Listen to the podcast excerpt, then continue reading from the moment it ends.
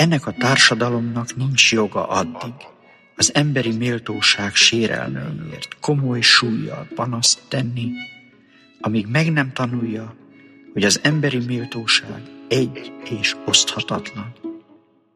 És aki olyan társadalomban akar élni, amely az ő és hozzátartozói emberi méltóságát minden sérelem ellen biztosítani akarja, annak legelső dolga az emberi méltóság mindenféle sérelmét a maga ügyévé tenni. Akár főispánról, akár asztalos segédről, akár úrról, akár zsidóról, akár polgárról, akár kommunistáról, akár esperesről, akár csavargó szektásról van szó.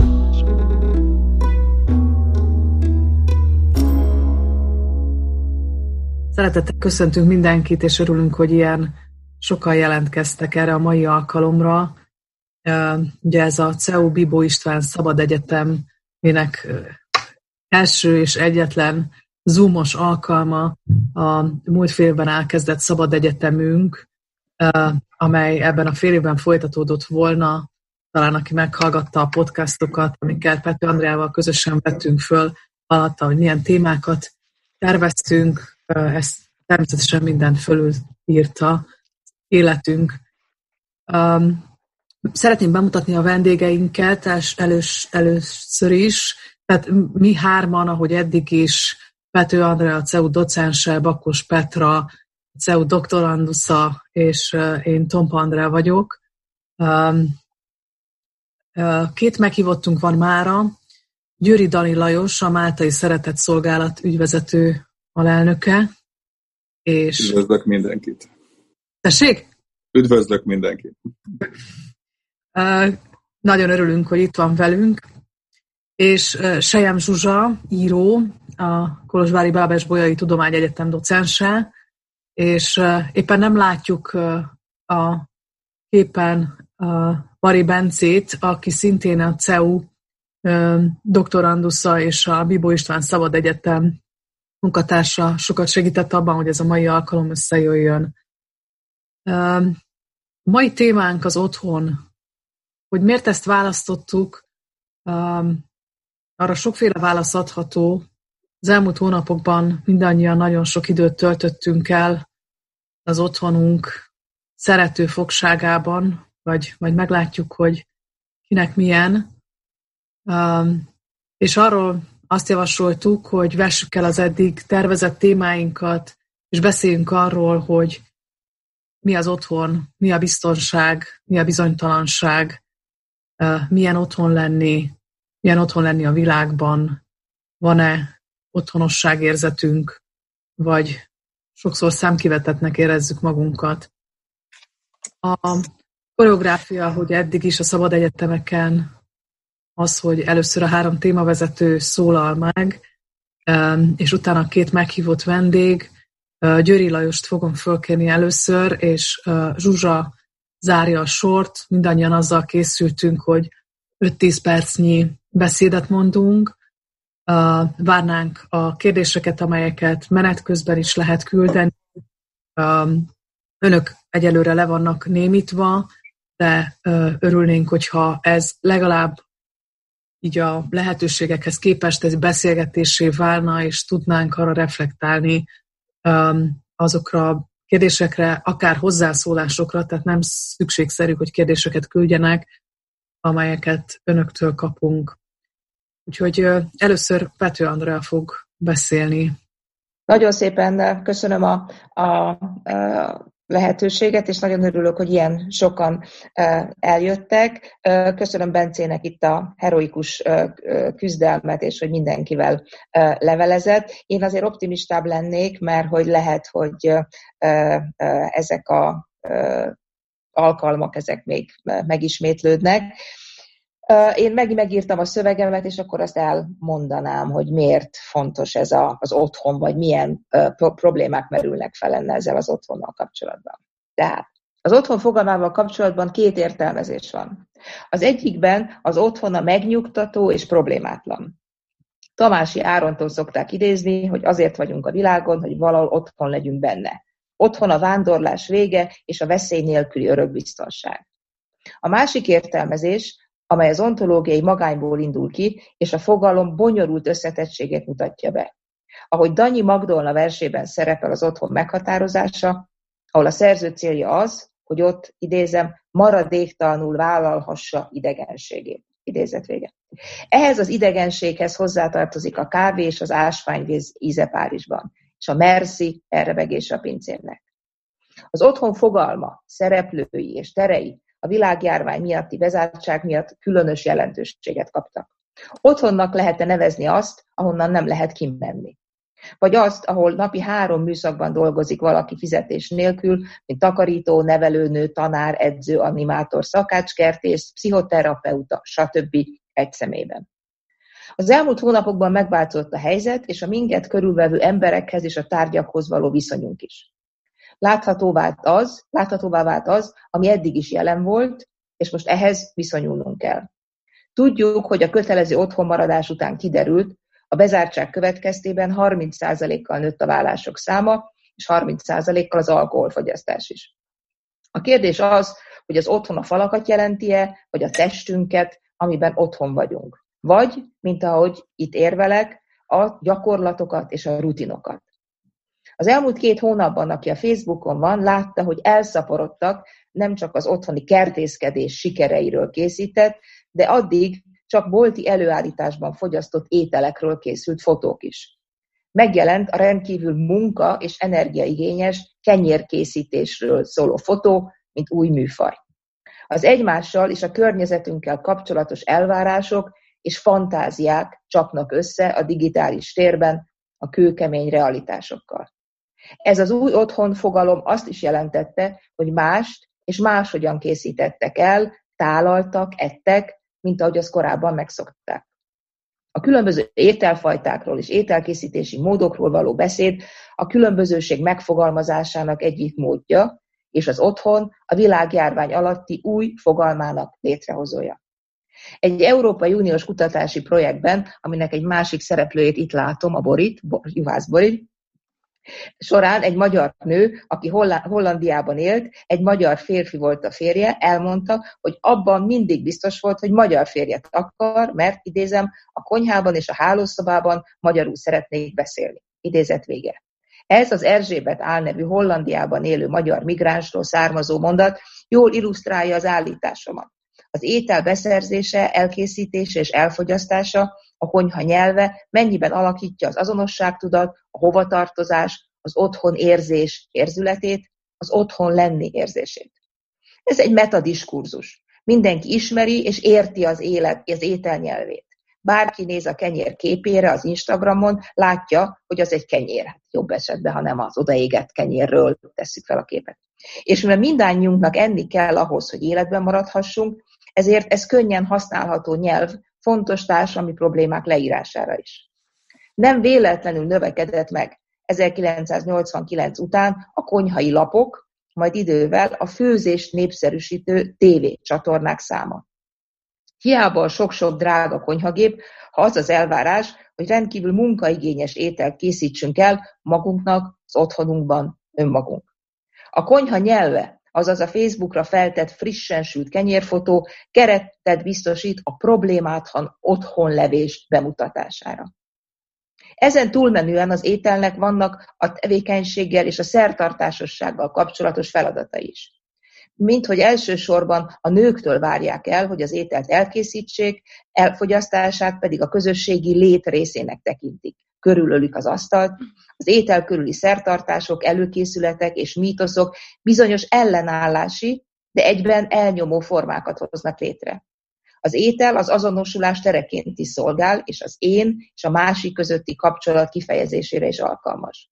Tükrözi, megerősíti a társadalmi hierarchiákat, és néha csökkenti a társadalmi távolságokat. A hatalom abban is megnyilatkozik, hogy ki az, akinek az ételt felszolgálják, és ki az, aki felszolgálja. Mari az egyik interjúalany ebben a bizonyos projektben beszámolt arról, hogy családjában az apjának szedték először a legjobb falatokat, és hogy megdöbbentette otthonában a patriarchális hierarchiának ez a brutális megnyilvánulása. Az együttétkezés, az intimitás létrehozása otthon, Gondoljunk arra a mozdulatra, ahogy a saját tányérunkból a kedves ember szájába tesszük a villánkkal az ételt, nógatva, kóstold meg ezt. Az étel elfogyasztása egyben az érzelmi kötelékeket is erősíti. Ha egy pár eltérő táplálkozási szokásokat képvisel, akkor felmerül a kérdés, hogy melyik váljék meghatározóvá, és ezt hatalmi kérdések döntik el. Az azonban, hogy valaki nem szereti a másik ételkészítési szokásaikat, szokásait, szintén az ellenállás formája lehet, és más konfliktusokat is rejthet. A folyamatos főzés és sütés nem csak a testet táplálja, hanem biztonságot is ad annak, aki készíti, és annak is, aki fogyasztja. Vagy fogyasztania kellene. Emlékezzenek a Test című eseményünkre és az ott együtt olvasott olvasmányra. Az ételkészítés a partnerek közötti nyomásgyakorlás eszköze is. Piroska egy másik interjú alany például felismerte, hogy a férjével kezdődő problémák abból táplálkoztak, hogy olasz férje nem szerette azt, hogy főzött. Túl magyaros volt.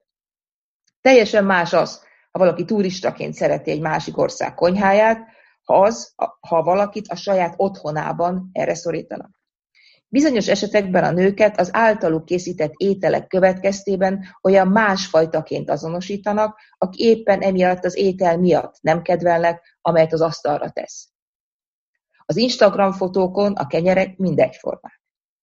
A nők identitása bizonyos megnyugvást és bizonyos és pozitív visszajelzést talál abban a folyamatban, hogy egy új táplálkozási kultúrához igazodik, kenyeret vagy, legnagyobb megdöbbenésemre, makaront süt.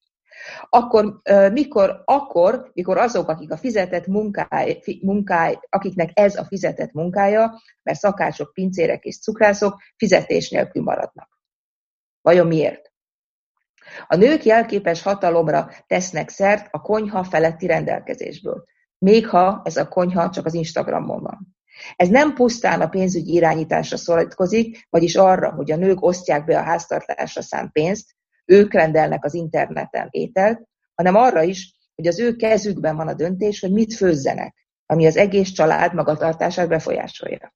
Nem véletlen, hogy a híres és látható szakácsok férfiak, akiknek a keze alá sokan dolgoznak, és csak az otthon fizetetlen szakácskodók azok, akik többnek többsége nő.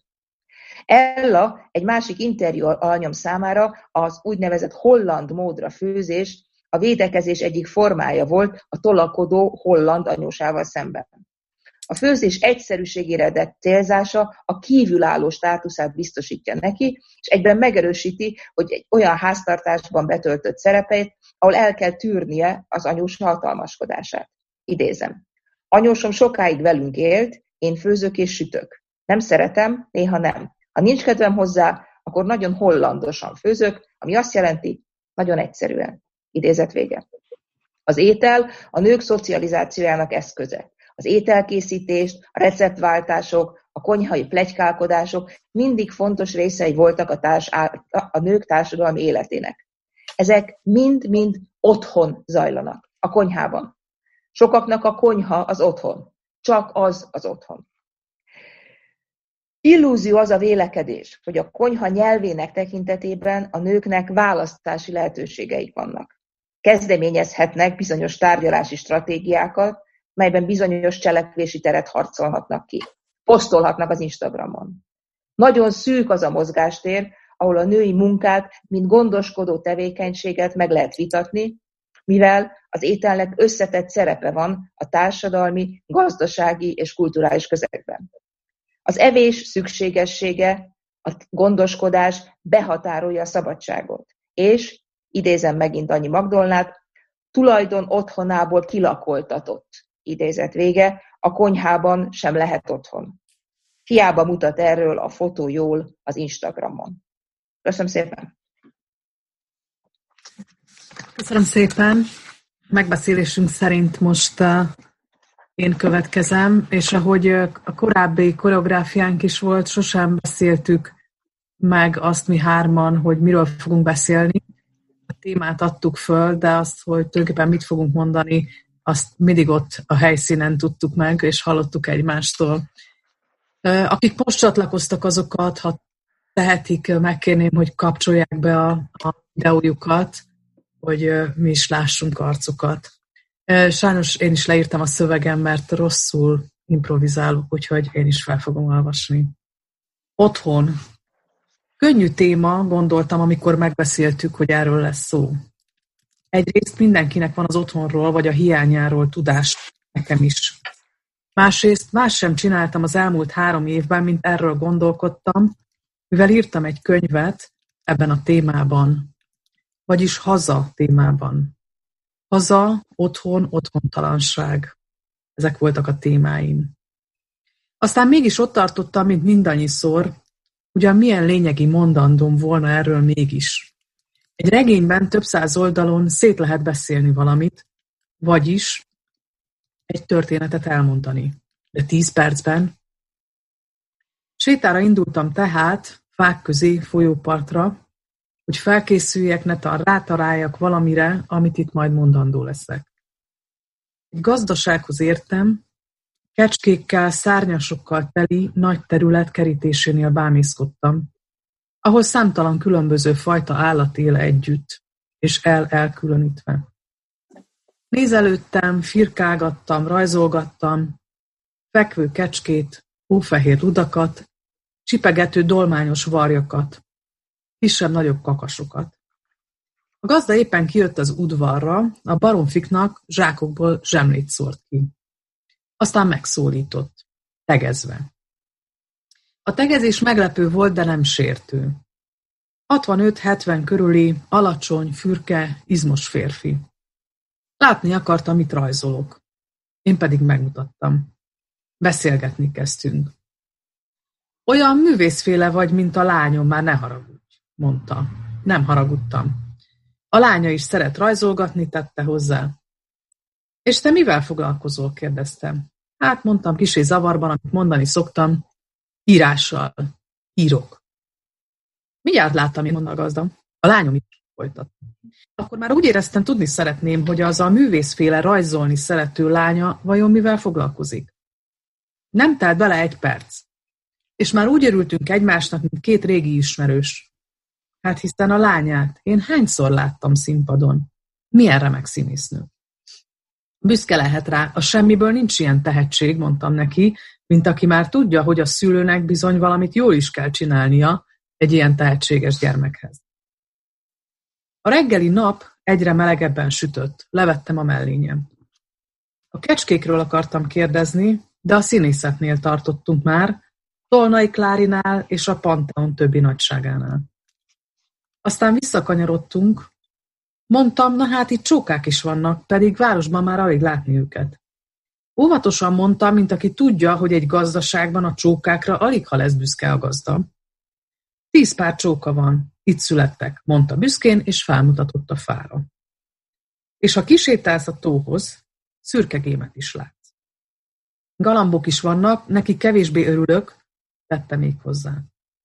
Hálás voltam, hogy nem az utálom vagy az előzöm szavakat használja a galambokra. Vagy mint nemrég egy professzorasszony, aki a galambokat a város repülő patkányainak nevezte. Búcsúzóul még emlékeztetett, hogy melyik darabra vigyem el feltétlenül a fiam, mert abban az ő lánya oly remek, a gyerekek imádják.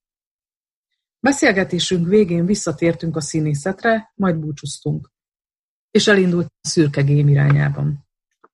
A gém légies alakja a távolból látszott már. Egy darabig figyelhettem, aztán felröppent. Nem szereti az embert. Ahogy ez a férfi a csókákról és a galambokról beszélt, már tudtam, hogy ő az én emberem. Még ha sosem váltunk többé szót.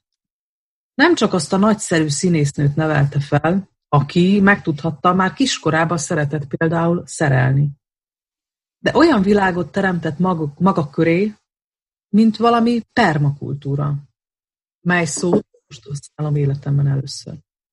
Az élőlények egymás melletti természetes módját választotta. Területén tavat alakított ki. Állatai és odasereglő madarak élőhelyévé vált. Ami arra jár, azt megszólítja. A tó vagy a gazda. Én is a megszólított Csókák, dolmányos varjak, megtűrt galambok egyike lettem. Ahogy álltunk ott, beszéltünk, közös szavunk a színházművészettől a csókákig ímelt, miközben tegeződtünk. világ meleg volt. Lakható és otthonos. Az enyém is, az övé is, az állatoké is, a haszonállatoké és a szabadoké, vagy hogyan is nevezzük őket. A világ lakható helyként, otthonként állt elém. Mint ami biztonságos, mindenkinek van benne helye. Otthon vagyunk benne. Nem csak megtűrjük egymást, de mi, emberi lények, összekapcsolódunk. Talán éppen ilyen váratlanul. De ismerem a világ, mint otthon, a lét másik arcát is. Az otthontalant. A fenyegetőt, a bizonytalant, az ellenségeset, a soha el nem érhetőt. Ismerem az elhagyatottságét, a szorongásét. Azt a legfőbb szorongást, hogy kiesek ebből a világból, ebből az otthonból, ebből a létezésből. Hogy az országváltással, ami velem 30 éve történt, nem gazdagodtam, hanem mindent elveszítettem. Hogy nem két otthonom van, hanem egy sincs. Ismerem ezt a hintát a kettő és a nulla között. Én ebben a hintában vagyok, az otthonnak ebben az emberi hintájában. A bizonytalanból a biztonságosba. Hol itt, hol ott. Ugyan létrehoztam otthont, vagyis lakható helyet, olyat, amit szeretek, ahol jó lenni, de a világ és benne a létezésem, mint otthon, olyan ajándék, amit hol megkapok, hol nem. Nem tudom, ezt az otthont előállítjuk-e, vagy inkább csak elénk áll. Váratlanul. A csókák, az emberek, vagy a fény alakjában. Elénk áll, mint egy pillanat, amit felismerünk. Most pedig a Bakkos Petráé a szó. Köszönöm. Lehet, hogy észrevették, hogy én közben egy pillanatra kimentem, ez is része annak, hogyha az ember otthon van, hogy különösen, hogyha egy kisgyerekkel van otthon, hogy hát olykor szórítják. Uh, és uh, ahogy uh, Tompa Andrá is elmondta, mi nem szoktunk egyeztetni afelől, hogy miről beszéljünk, és uh, sikerült ismét három nagyon különböző megközelítést találnunk ehhez a témához, úgy látom. Én ugyanis az otthon kapcsán leginkább az olvasásról gondolkodtam. Mégpedig két okból. Az egyik az, hogy az, ahogyan az olvasásról gondolkodom, az leképezi azt, ahogyan a világ megismeréséről gondolkodom, illetőleg a világ megismerhetőségéről, arról, hogy megismerhető-e egyáltalán a világ, hogy milyen feltételei vannak a megismerésének. És ennél fogva, ahogy mélyül az olvasásom, úgy mélyül a világértésem. Másrészt viszont az elmúlt két hónapban, és ebből a két hónapból én 32 napot szigorú karanténban töltöttem, ugyanis március 20-án léptem át a magyar-szerb határt, és a szerb állam kötelező több hetes karanténnal sújtott ezért. Tehát, hogy valóban el, nem, el, el sem hagyhattam a, a, a lakóhelyemet. Tehát ez a két hónap alatt szinte kizárólag olvasás révén szereztem információt mindarról, ami a világban zajlott, és különösen arról a központi témáról, ami, ami a koronavírus volt. Mindössze egy olyan ismerősöm van, aki maga is átesett a koronavíruson, és akitől némi személyes uh, benyomásokat is hallhattam. Az összes többi ismeretem a témáról olvasás révén képződött meg, és ezért is annyira fontos a számomra, hogy lett fontossá számomra, hogy végig gondoljam az olvasáshoz, illetőleg az olvasáson keresztül az otthonléthez, az otthonérzéshez való viszonyomat. Ugyanis, ahogy az imént is mondtam, ahogy mélyül az olvasásom, úgy mélyül a világértésem, Viszont a mélységek pásztázásához akár csak a repüléshez hálók kellenek, olyan hálók, amik elkapnak, vagy éppen felvonnak, hogyha kell. Ezek a hálók nélkül, annak tudata nélkül, hogy vannak ilyen hálók, nem lehetek otthon ebben a világban. Márpedig nem csak, hogy otthon kell lennem ebben a világban, hanem nekem még az is kötelességem, mint ahogy sokaknak, hogy valaki más számára, a gyermekem számára otthont biztosítsak ebben a világban. Tehát otthonának kell lennem annak a lénynek, aki vagyok, annak a világnak, ami a sajátom, és az ő világának is, a gyermekem világának, és ehhez viszont valamelyest otthon kell lennem ebben a világban. És ahogy a Danyi Magda verseiben ez a két vers együtt megteremti azt a feszültséget, amit, amire már Pető Andrea is utalt, hogy válhatok akár a saját otthonomban is kilakoltatottá, és érezhetek otthon, eltölthet az otthon érzése akár úgynevezett idegen helyeken is. Nos, ez a feszültség a kettő között, illetőleg ennél fogva az otthon érzésnek a, a körülményessége az, ami majd foglalkoztat ebben a szövegben. Szóval észrevehetik, akik talán akik még nem jártak az előadásainkon, hogy én valamelyest máshogy adok elő, mint Pető Andrá és Tompa Andrá, ez azért van, mert én, én itt a félélőbeszéd műfaját gyakorlom. Én strukturálni szoktam a gondolataimat előre, de itt a, itt a, részevők előtt szoktam először ebbe a gondolat kísérletbe belebocsátkozni, korábban is, most is. Na most az olvasásról való gondolkodásomban pedig a bevezető éppen Trompa Andreának a, az imént említett regénye, ez a legújabb regénye a Haza, amelyet, ahogy önök sem úgy, én sem olvastam még, viszont néhány hónappal ezelőtt, ami most már úgy tűnik, mintha egy másik hát nem is tudom, egy másik évszázadban, egy másik kontinensen, vagy másik bolygón zajlott volna le. Éppen jelen lehettem akkor, amikor Tompa Andrea kinyomtatta ennek a regénynek, a hazacímű regénynek a kéziratának az első példányát, és hát nem tudtam megállni, hogy ne futtassam végig a szemem a, a fejezeteknek a címein, és meg, meg is akadt a, a szemem az egyiken, ami így hangzott, hogy rézvirág. Nos hát azért ezen akadt meg a szemem, mert ez volt az a szó, amit a lista, a fejezet címek listáján nem értettem. És mindenféle szépséget képzeltem el a rézvirág kapcsán. A jégvirág, meg a salétronvirág mintájára valamiféle különleges vegyi képződményt gondoltam el. Fel sem merült bennem, hogy ez mondjuk egy részből készített virág lenne. Annál nagyobb volt az örömöm, amikor közel másfél hónappal később megjelent a regénynek az első részlete, és történetesen éppen a Részvirág című fejezet volt az, ami, ha jól emlékszem, a literán volt olvasható, de lehet, hogy tévedek. Nos, nekiültem, hogy elolvassam ezt a fejezetet, hadd lám mi az a rézvirág, különösképp, hogy akkorra már így burjánzottak bennem ezek a csodálatos költői képek. Most a szövegből kiderült, hogy hát a rézvirág az valóban egy virág. Ez eszembe se jutott, hogy egy tényleges virágról lehet szó.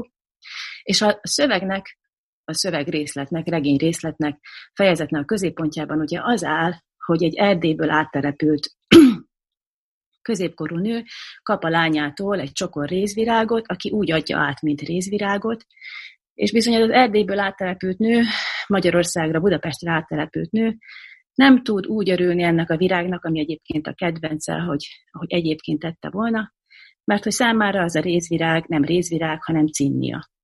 Ugyanis a névváltás arra emlékezteti, mindarra emlékezteti, amit elveszített. Ez egy kedves virága volt, kedves és sokak számára ismert virág, és, és az, hogy még egy ilyen köznapi dolog is nevet vált, azáltal, hogy ő Erdélyből Budapestre érkezett, valamiképpen egyszerre jelzi a számára azt a hatalmas, és ebben a, ebben a pillanatban a virágcsokor felett áthatolhatatlannak, áthidalhatatlannak tűnő távolságot, ami Kolozsvár és Budapest között feszül.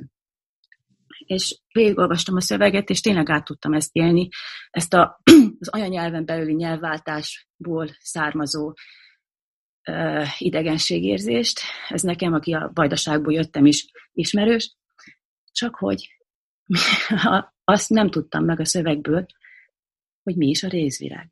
Ugyanis számomra rézvirágként sem, cinniaként sem ismerős ez a virág, és ott a szöveg még több nevét említi, legényvirág, talány, meg legényrózsa, és amikor ennyi neve van egy virágnak, akkor, akkor biztosak lehetünk benne, hogy ez egy sokak számára ismerős és sokak számára szeretett virág, mert úgy szokott az lenni, hogy amit nagyon szeretünk, annak vagy nagyon sok neve van, mint a rézvirágnak, vagy csak egy, mint a rózsának. És mégis bárhány nevét is sorolta fel a szöveg, egyik sem volt számomra ismerős. Persze ezt egy Google kereséssel megoldottam pár nappal később, és még pedig azért pár nappal később, mert őszintén szólva egyáltalán nem zavart az, hogy nem értem, hogy mi ez a virág. És ezen gondolkodtam el, hogy hogy létezik az, hogy ennyire otthon éreztem magam egy szövegben, ennyire át tudtam élni az érzelmi töltését, az árnyalataival együtt, a feszültségével együtt, anélkül, hogy ezt a központi motivumot magam elé tudtam volna képzelni. És persze ezt mindjárt azzal magyaráztam magamnak, hogy azért lehetséges, hogy én otthon érezzem magam egy szöveg olvasásakor, akkor is, hogyha abban az olvasásban hézagok nyílnak, mert ugye egy olyan közegben nevelkedtem, amelyben az általam használt, meg a családom által használt magyar nyelv mellett bármikor felbukkanhattak szláv szavak, az élőbeszédben is, írásban is, sőt, írásban akár olyan formában is, amit elolvasni akkor sem tudtam még, amikor egyébként már olvasóvá cseperedtem. Ugye 8-9 éves korom még a cirilbetűket nem ismertem.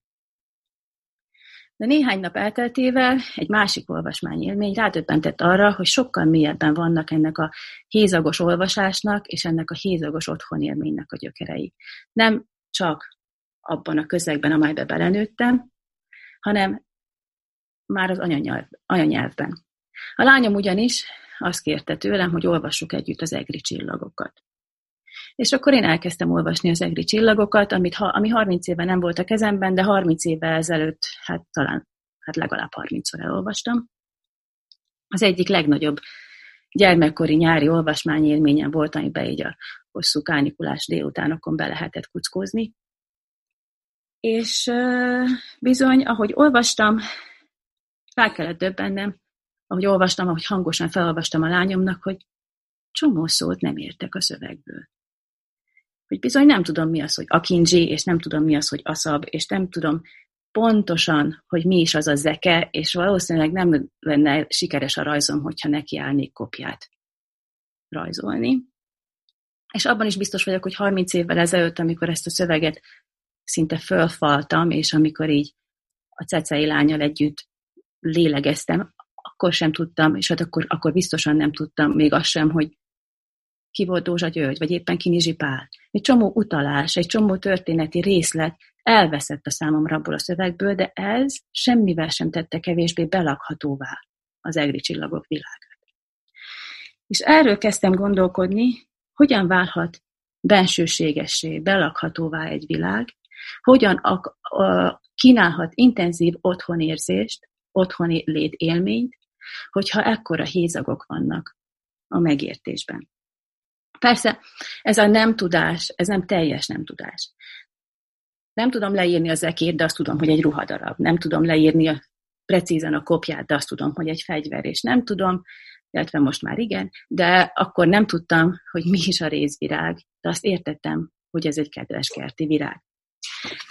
Tehát lehetséges lenne úgy magyarázni ezt a mégiscsak meglévő otthonélményt a szövegben, hogy itt a tudás és nem tudás egy bizonyos arányáról van szó. Azaz, hogyha visszatérek a, a, a gondolatfutamom elején használt háló metaforához, hogy azért a hálónak még több az anyaga, erősebbek a kötelei, mint amekkorák a lyukak. Azaz, hogy képes tartani az, amit tudok, és így elbírok azzal, amit nem tudok. De közben meg azt hiszem, hogy itt másról is szó van. Itt talán arról is szó van, hogy a tudásnál mégiscsak a mély, eh, fontosabb és mélyebb az értés. Hogy értem, hogy miért olyan nehéz az Erdélyből áttelepült asszonynak elfogadni a, a szokattól eltérő virágnevet. Értem, miért olyan félelmetes egy kisgyerek számára az a vonuló hatást, akkor is, ha nem, nem értem a különféle törő katonai fokozatoknak a neveit. Értem, mert át tudom élni, mert érzelmileg azonosulni tudok vele.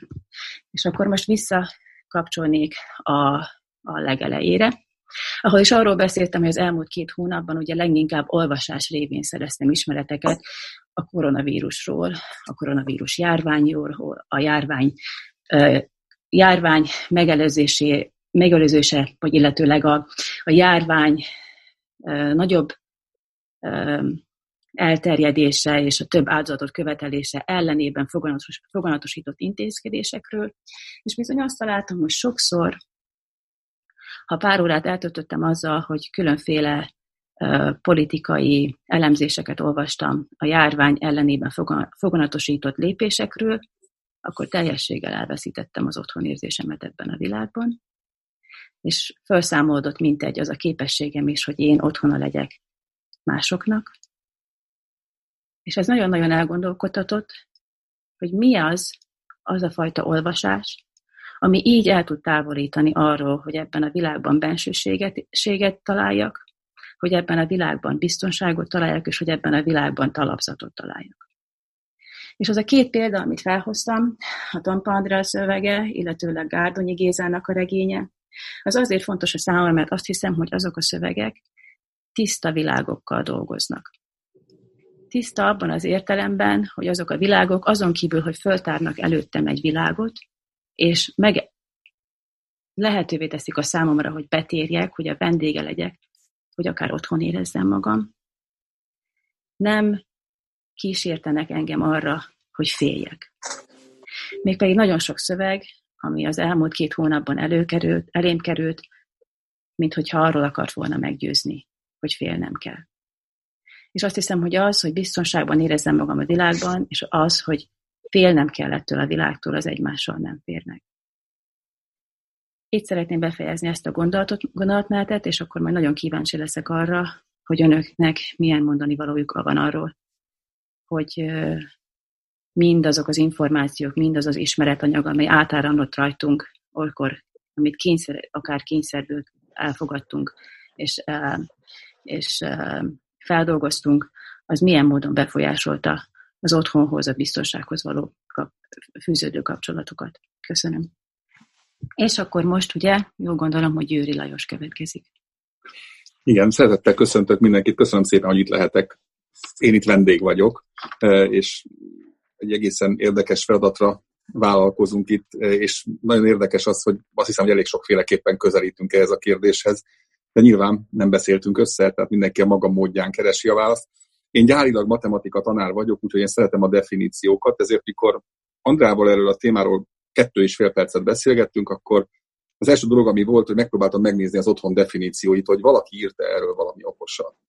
És az a nagyon érdekes tapasztalásom lett, hogy az otthon, mint definíció alapvetően nem létezik. És hogy annyira különböző módon közelítik még a, a különböző információs bázisok, tudásbázisok és ezt a kérdést, hogy valójában semmiféle exakt olyan leírható, fogalmi és megmagyarázható, vagy elfogadható fogalmi kép nem alakult ki benne, amitől, amitől egyáltalán azt el tudjam dönteni, hogy az otthon az egy hely, vagy egy érzés. És én onnan indultam el ebben a gondolkodásban, hogy mint segítő ember, mint szociális munkás, mint egy kvalitatív szervezetnek egy vezetője, alapvetően az én életem az, azok között zajlik, akinek nincs otthona. És ahhoz, hogy az ember az otthon talanságról egy picit tudjon beszélni, ahhoz először valahol először meg kéne mondja, hogy mi az, mit, mi az, amit elveszítek, vagy mi az, ami nincs, hogyha otthon talan vagyok, és én elsősorban az otthon kérdése kapcsán az otthontalansággal szeretnék egy pár szót, vagy egy pár gondolatot foglalkozni. Az otthon, hogyha ha, először azt nézzük meg, hogy mi is lehet az, érzés vagy hely, akkor biztos, hogy ez az és vagy kapcsolata helyes, tehát ez egyszerre érzés és egyszerre hely. Mi valamikor még talán azt hiszem ötödikes történelem tanulmányaimban az az első komolyabb fogalom, amit megjegyeztem, hogy a család az a társadalom legkisebb közösségi egysége. És az otthon kapcsán pedig azt gondolom, hogy az otthon az a legkisebb és egysége a, a, és a legszemélyesebb hely, ahol én emberként, em, emberként boldognak érezhetem magamat. Ez az a legkisebb ilyen hely, de érdekes, hogy azért a saját nyelvünk is, és, a gondolkodásunkban is nagyon sokszor az otthon, az helyként egyébként lehet egy egész közösségi tér is, nem feltétlenül csak egy, egy lakóhely. Mi is ez, gondoljunk bele, nagyon sokan az otthont azt egész egyszerűen meg tudják élni a saját lakásukban és a közegükben, de van, aki azt mondja, hogy hazamegyek falura, és hazamegyek a szülőfalumba, tehát ott az otthon az alapvetően még a falumat is tudja jelenteni, és, és aki éppen nagyon erős honvágyjal küzd, annak egy egész ország is tud otthon lenni, és hontalan ebben a tekintetben lenni. Tehát nagyon érdekes az, hogy ez bár a legszemélyesebb, legkisebb helynek gondolom magam is az otthon fogalmát, ennek ellenére ennek a fogalma valahogy a közösségekben elkezd tágulni, és a mi fejünkben is el tud kezdeni tágulni, és akinek valamilyen módon az otthon vesztés jut osztály részéül, az egyáltalán nem biztos, hogy csak azt a személyes teret veszíti el, vagy gondolja elveszíteni, mint amit egyébként erről legegyszerűbben tudunk gond, legtöbbször és legegyszerűbben gondolunk. És jól látni egyébként, hogy én egy hideg irodába ülök reggel 7 óra óta, de itt mindenki, vagy a legtöbben, akiket látok, azok otthon ülnek, tehát megfogadták a, a tanácsot, hogy maradjanak otthon. És mert ezt most az előző hónapokban aztán azt hiszem, hogy orvérzésig hallottuk, és nagyon sokszor kellett, és ha akartuk, hanem meg kellett hallgassuk, hogy maradjunk otthon, mert akkor vagyunk biztonságban. És ez a mondat, hogy ha maradjunk otthon, mert akkor lehetünk biztonságban, ez bennem azt a kérdést feltette, hogy valójában milyen jelzői vannak az általam elképzelt otthonnak. És én fölírtam magamnak néhány szót, ez a kiszámítható, biztonságos, békés, meleg, finom, jó illatú, és még visszautalhatnék talán Andreának is a mondani valójára, hogy a finom meg a jó illatú az benne van erősen. Az otthon fogalmamban nekem is. És emellett még benne van még egy nagyon sok minden más is, mert hogy mitől van az ember otthon, én azt gondolom, hogy elsősorban az emberi kapcsolataitól van otthon az ember. Tehát egy hajlék önmagában nem tud otthonná válni. Egy ház önmagában nem tud otthonná válni, ez csak valamilyen közösségtől, valamilyen összetartó kapocstól, emberi kapocstól tud otthonná válni. Egy nagyon rövid személyes történetet talán nem haragszanak érte. Én laktam, mi Andrával onnan ismerjük egymást, hogy valaha szomszédok voltunk. Nekem az a szomszédság, Andrának és Istvánnak a társasága, az az otthont jelentette. Tehát nagyon fontos volt az otthon képemben az ő társaságuk, az ő jelenlétük és az ő barátságuk. Tehát ebben a tekintetben ez egy, az otthon fogalma az számomra nagyon sok esetben, és azt gondolom a legtöbb ember esetében, bármennyire is egyszerű egy hajlékhoz kötni ezt a, ezt a képet, ez nem egy hajlék, nem egy ö, valami fajta hely, hanem ennél sokkal-sokkal több és komplexebb. És el is jutottam addig a pontig, hogy vajon milyen lehet otthon talannak lenni. És mi a szavainkban egyébként az otthon jelzőt nagyon sokszor használjuk egy csomó olyan dologra, ami sok minden csak nem otthon. Tehát keressük azokat, tehát mondok egy nagyon egyszerű példát, ami most nagyon divatos, az okos otthon. Tehát az otthon szinte jelzőként működik valamiben, ami egyébként biztos, hogy egy valami biztos nem, nem otthon. A másik, amit szoktam így mondani, az az idős otthon, fogyatékkal élők otthona, gyermek otthon. Hát ezek az intézmények, hogyha belegondolunk, akkor ezek otthon pótlóhelyek, de hát nyilván nem lehet egy intézményt úgy hívni, hogy gyermekeknek otthon pótló intézmény, vagy időseknek otthon pótló, ahol még leélheti az életét. Hát az otthon szót próbáljuk nagyon sok esetben alkalmazni és használni olyan ö, fogalmakra, amik egyébként biztosan, pontosan az ellenkező, az nem lehet otthon. Eleve biztosan kizárt, hogy az ténylegesen otthon tud lenni, hanem az valamilyen módon egy pótló hely akar lenni. És ö, ö, a picikét szeretnék a hajléktalanságról beszélni, mert a hajléktalanság az a kérdés, amit nagyon sokan a hajlékkal kötnek össze, és bár a hajlék szó az az otthonra utal, vagy valamilyen helyre utal inkább, de valójában az otthontalan szó sokkal jobban fejezné ki ezt a problémát és azt az emberi állapotot és helyzetet, amiben az az ember van, aki, akit hajléktalannak nevezünk. És az otthontalan azért fejezik jobban, mint a hajléktalan, mert a hajlék az valahogy sokkal jobban utal a helyre magára, az otthon szó pedig talán ezek után ö, egészen világos, hogy sokkal jobban utal egy emberi közösségre, vagy valamilyen szeretett kapcsolatra, ami emberek között van. Ö, és amikor egy ember elveszíti az otthonát, akkor valójában ö, sok minden más dologtól függően, de egy kicsikét kiratkozik a társadalomból. Ugyanis aki otthontalanná válik, az talajtalanná is válik, és ez a talajmentesség, ez nagyon sok, hova, sok helyre vezethet el. Nagyon sok problémához vezethet el, és bizony egy hajléktalan embernek a, a, a hajléktalanságának a léte az nem ott kezdődik el, hogy ő egyszer csak a, a nyugati téren találja magát egy matracon, hanem ott kezdődik el, hogy elveszíti az emberi kapcsolatait, elveszíti azt, akit, ő, aki őt, akit szerethet, elveszít mindenkit, akit szerethet, és elveszít mindenkit, aki őt szerette.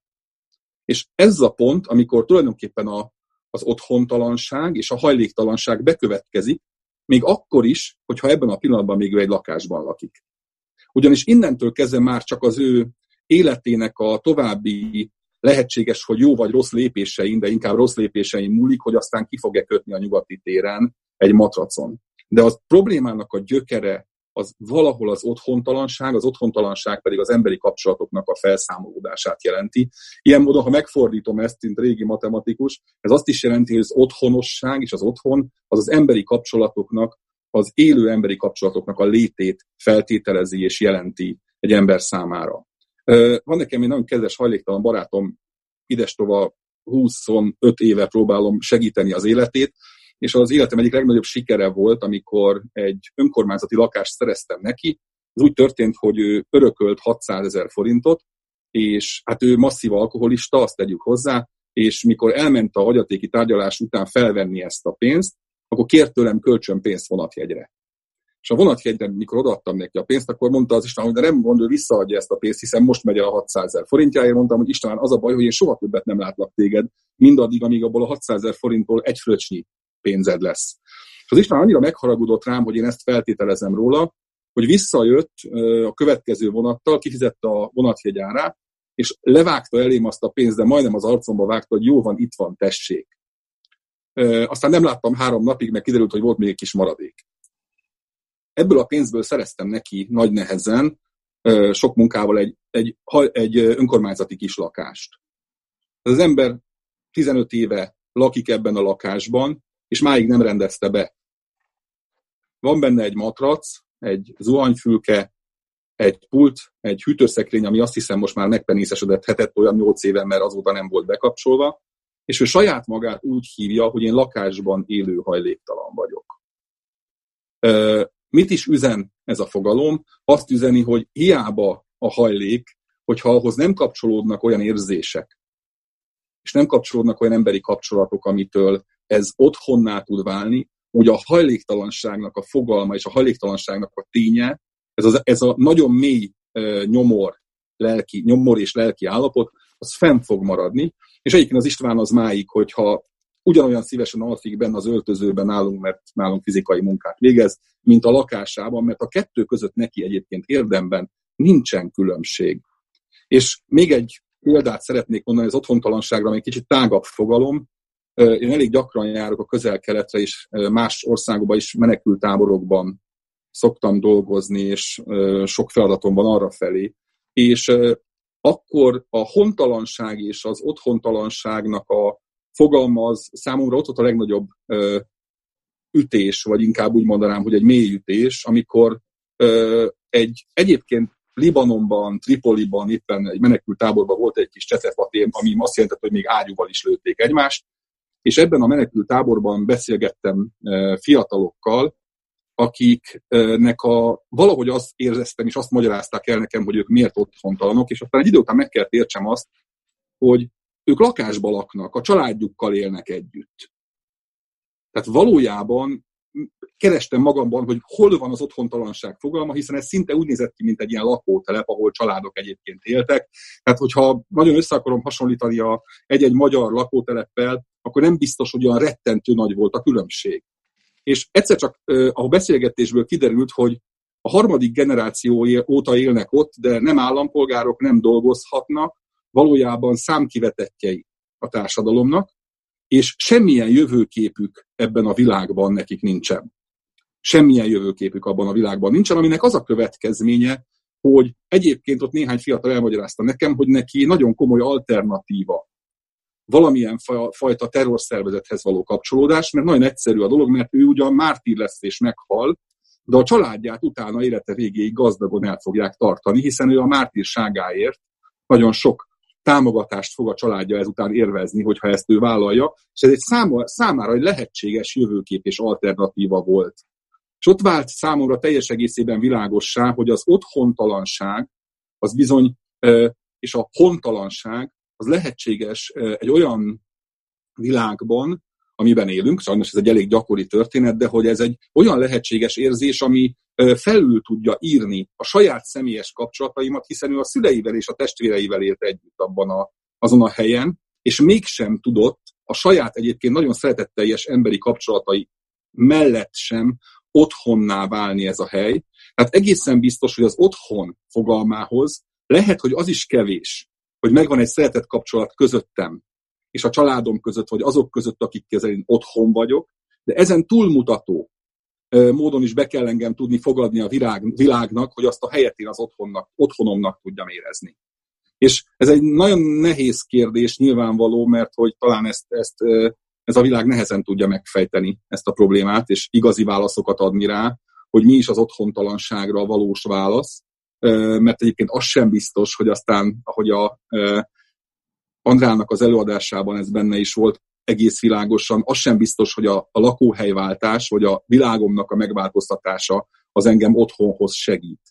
Hanem lehetséges, hogy, hogy akár duplán leszek, vagy triplán leszek vesztes ebben a világban, de egészen biztos, hogy az otthontalanság az egy olyan kilátástalan lelki állapotot tükröz és hoz létre, aminek a következménye az biztos, hogy valami egészen rossz élet lesz. És záró gondolatként azt szeretném elmondani, hogy ez a rossz élet, ez nagyon sokunknak, hál' Istennek nem jut osztály részül, mert van otthonunk. Ez nem azt jelenti, hogy az otthonunk egy jó hely. Hát én nagyon sok embert ismerek, akinek mondjuk alkoholista az apja.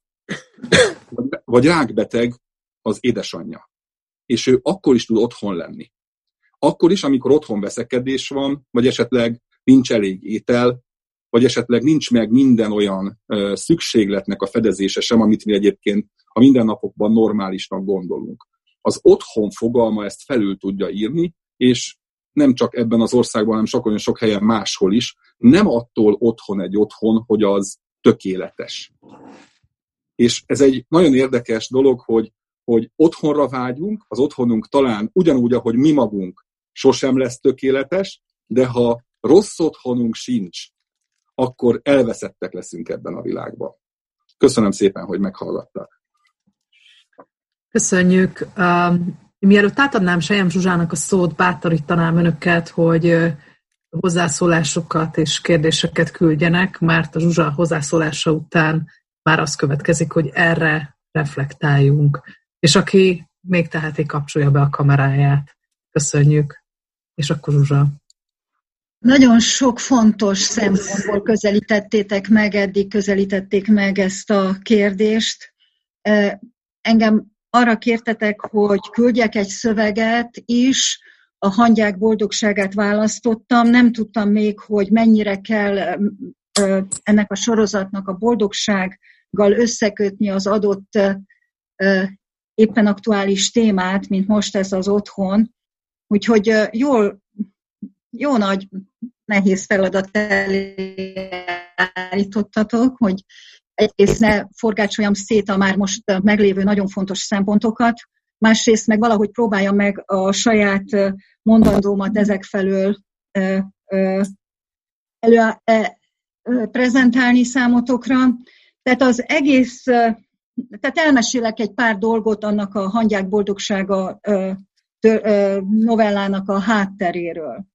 És ennek a háttere ez ugye a 60-as évekre nyúlik vissza, amikor az Egyesült Államokban a Harvard Egyetem nagyon kiváló diákjait pszichológiai kísérleteknek vetették alá. Nagyon sokkal később derül ez majd ki, hogy ezek a kísérletek valójában CIA vallatási technikákhoz kellettek, és az egyik most a Györi Lajos előtt is kalapot lengetve, matematikus Ted Kaczynski, Teodor Kaczynski 16 évesen a komplex analízisben már megírta a doktorátusát, és egy szegény bevándorló, tehát második generációsak voltak a szülei, tehát nyilván elég valószínű, hogy a hogy az 1900-as évek elején a nagy gazdasági válság idején mentek ki az Egyesült Államokban, és hát a szülők azok, amikor kiderült a 13-14 éves Kaczynszkiről, hogy 167-es iq van, akkor elkezdték, elkezdtek benne, mint egy jó befekte, benne egy jó befektetést látni. És elköltek az, itt, itt az otthonok azok most egyrészt az első, ami, ami köré a gondolatomat, gondolataimat próbáltam csoportosítani, az a menekülés, és akkor itt legalább tudok egy kicsit Győri Lajoshoz, a jelenlegi menekültáborok beli tapasztalataihoz kapcsolódni. Tehát itt van ez a menekülés, ez, egy, ez, ez amikor az ember kénytelen elhagyni azt a közeget, ahol, ahol ő felnőtt, ahol valamit jelentett minden, kapcsolódva Andrea, Tompa Andreához, ehhez a, ezek, a, ezek a kifejezések, ezek a belső érzések egy-egy illat kapcsán, ezek, ezek fontosak, de, de hogy van az a helyzet, hogy menekülni kell. De hogy ezek, ezek hogy a világtörténelem során, vagy amióta emberek vagyunk, vagy, és nem sokára ezt egy kicsit ki fogom tágítani ezt a kategóriát, tehát hogy, a, hogy miért menekülünk el. Hát az első, hát ilyen a leg, leg, leginkább így ebben a nyugati kultúrában a legerősebben beépült toposz, ez, a, ez az Egyiptomból való menekülés, tehát a rabság helyéről kell menekülni. Itt már a kommentekben közben én így nézegettem, nyilván csak úgy, úgy szeretném érinteni is meg, hogy ne veszítsék a hallgatók se az érdeklődésüket, hogy valami nagyon másról fogok beszélni, mint ami őket érdekli. Tehát az, hogy, hogy mikor fölmerül az, hogy egy olyan országban élünk, és egyre több ilyen ország van a Földön, mert Brazíliától kezdve az Egyesült Államokig olyan szinten az, egy, a, az egészségügyet és az oktatásügyet a különféle hatalmi tényezők lerombolják, hogy akkor mit csinál az ember, amikor az otthona bizt, nem, tehát nem, nem adja meg számára a biztonságos létezésnek a minimumát. Tehát itt van a rabság, van a megszűnő életfeltételek, tehát mondjuk például vannak a, a, ezek a, az éhínség, meg, ö, ö, ami szintén fenyeget minket, vagy hogy így a föld lakosságát, aztán persze vannak a háborúk, ami elől menekül, menekülünk, szóval, hogy, hogy van ez a, ez, a, ez a nagyon sokféle helyzet, amit mi emberek csinálunk.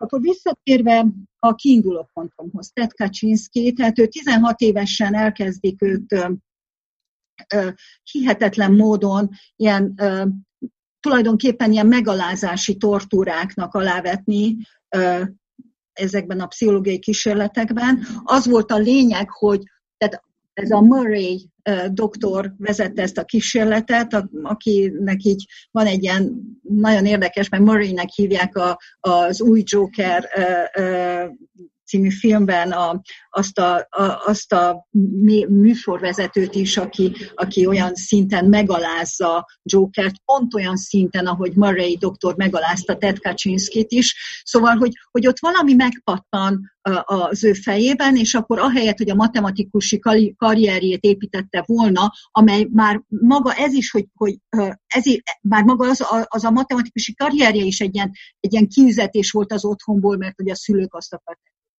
hogy nagyon kompenzáltak, meg ilyesmi. Akkor egyszer csak fogja magát és kiköltözik Montánába egy erdőbe, ahol az kicsivel együtt volt egy kis telkük, és ott él, felépít egy kabint, amelyiknek van egy 30x30 centis ablaka, van egy ajtaja, van egy könyvespolca, és ott, ott él nagyon egyszerűen így, így ilyen közvetlen viszonyban a természettel. Ő már, és akkor már azelőtt elkezdte olvasni mondjuk a Waldent szorónak a könyvét, tehát hogy, e, hogy kialakul benne egy ilyen egy ilyen erős meggyőződés, hogy, hogy ez a mostani civilizáció ezt az embert, elidegen, az embert elidegeníti saját magától. Tehát, hogy most akkor odatérnék, amit talán Petra említett, hogy a, az ember ö, ö, hogy tud otthont biztosítani saját magának. Na most itt én egy olyan történet gondoltam el, amelyikben az ember ki van űzve, el van idegenítve teljes mértékben saját magától. És akkor, hát igen, tehát hogy ez, ez tulajdonképpen egy ilyen paradicsomi állapotnak lehet mondani. Elmeséli például Ted Kaczynski, hogy, hogy hát úgy miből élt, tehát vadászni, megtanult vadászni, megtanult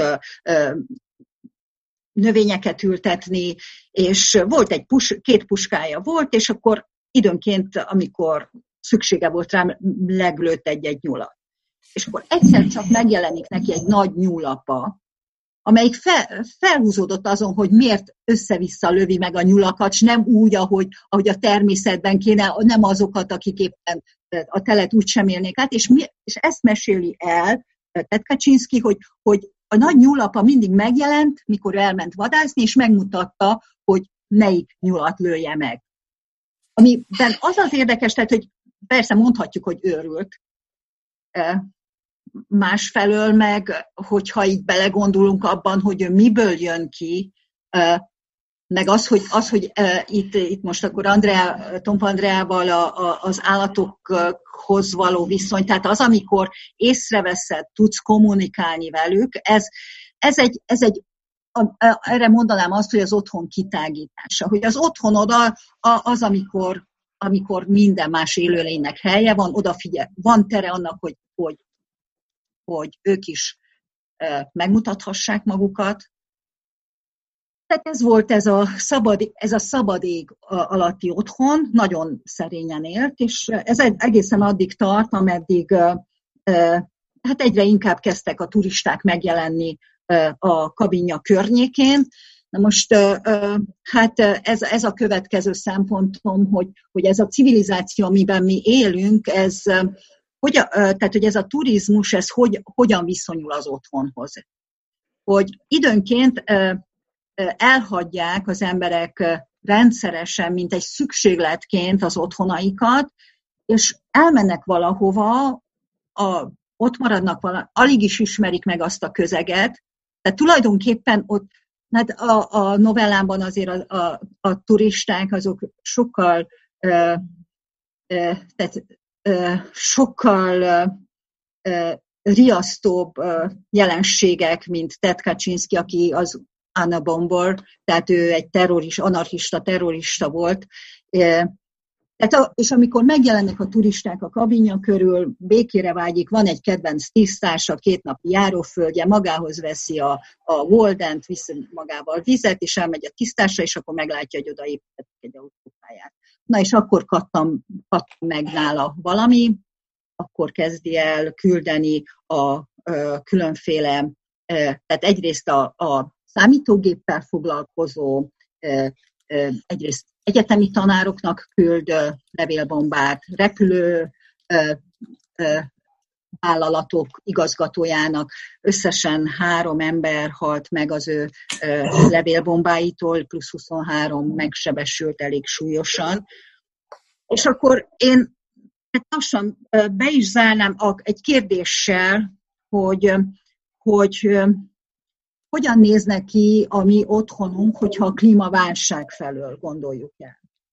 Hogyha afelől gondoljuk el, hogy mit csinálunk mi ezzel a természettel, hogy van-e a Petra által emlegetett tiszta világ, vajon csak a hírekből ö, látjuk ezeket a ö, az iszonyatos dolgokat, vagy tényleg, hogyha kimegyünk az utcára és kinyitjuk a szemünket, akkor bizony itt már nagyon erősen, vagy, vagy hallgatjuk, hogy, hogy hány repülő, itt Kolozsváron egyébként most ez alatt a két hónap alatt annyira megnyugtató volt, mert iszonyatosan alacsonyan repülnek a, nem is tudom, hogy hogy engedi meg a polgármesteri hivatal, de nyilván, hogy megtalálják ennek a módját, tehát az egész városban a repülőzúgás az valami, valami nagyon felkavaró és nagyon hangos dolog, és hát így óránként mentek mondjuk így három-négy repülőt hallott az ember, most pedig egy nap, ha három-négyet hall. Szóval, hogy, hogy ez a, az, ami létrejött, és tehát, hogy azon gondolkozom, hogy, hogy vajon tudnánk-e beszélni, hogy, hogy ez a, ez a karantén időszaknak mi az oka, hogy, hogy hogyan viszonyul a mi otthonunk a, ahhoz a globalizált világhoz, amiben valahogy mi próbáljuk meg az emberi viszonyainkat, és én ide bevenném az összes élőlényhez való viszonyainkat elgondolni. Köszönöm, köszönöm mindenkinek. Zsuzsa is ide tett kérdéseket, és érkeznek kérdések is, nem tudom honnan induljunk, talán Zsuzsa kérdése felől indulhatnánk, és összekapcsolódunk mindazzal, amit uh, itt a résztvevők is kérdeznek, akiket bátorítok, hogy tegyék meg, és szóljanak hozzá. Um, vagy ki reflektálna a Zsuzsa kérdésére közületek? Én megpróbálom, tekintve, hogy Zsuzsa visszautalt ugye arra, hogy én, hát bizony kijött a számon az a szókapcsolat, hogy tiszta világ. És Nem, nem az érintetlen természetre gondoltam akkor, amikor azt mondtam, hogy tiszta világ. Elég sok kétségem van a felől, hogy egyáltalán beszélhetünk-e még érintetlen természetről, beszélhetünk-e valaha érintetlen természetről, beszéltünk, hiszen ez egy, ez egy mély emberi szükséglet volt, hogy elgondolhassunk valamit, amiben még nem ártottuk bele magunkat, de miközben megőriztük ezt ideálként, a közben hát végig tapostunk az egész bolygón, amint az most már nyilvánvaló. Inkább az a kérdés merült fel bennem sokszor ebben a két hónapban ennek kapcsán, hogy, és ezt, hogy vajon az, ahogyan a természethez viszonyulunk, és ahogyan mi magunkat egy bizonyos természeti hierarchia csúcsán elképzeljük, az hogyan van összefüggésben azzal, hogy most egy e- ennyire parányi lény, mint egy vírus, az képes volt minket sarokba szorítani, és hogy ez vajon majd elhozza-e azt, hogy egy kicsit újra gondoljuk azt, hogy miféle hierarchiák is léteznek ebben a világban, amelyet olyan megáltalkodottan igyekszünk belakni. Tehát ez, ez, ez lenne egy ilyen, egy ilyen továbbite lenne a kérdésnek, de visszakapcsolódva a tiszta világhoz, a tiszta világban én szövegvilágról beszéltem. Tehát egy tiszta szövegvilágot még el tudok gondolni, amennyire nehezen tudok elgondolni egy tiszta való világot. De a tiszta szövegvilág alatt is egy, azt értem mindössze, hogy egy olyan szöveg, amelynek nincsenek hátsó szándékai. Tehát amely feltárja a maga céljait, amely, amely szándékaiban egyenes. És pontosan az efféle szövegeket nélkülöztem nagyon a, a vírussal, a járványjal kapcsolatos híradásokból, úgy a magát a járványt leíró, vagy magát a vírussal kapcsolatos kutatásokat leíró híradásokból, mind a, a, a járványra adott politikai lépéseket illető leírásokból. Tehát nagyon sokszor az volt az érzésem, hogy itt bizonyos hátsó szándékok működnek, azaz, hogy valami mást akarnak velem e, tudatni, valami másféle hatást akarnak velem rám gyakorolni, mint amit a szöveg ténylegesen feltár. És erre törekedett az én, ez az én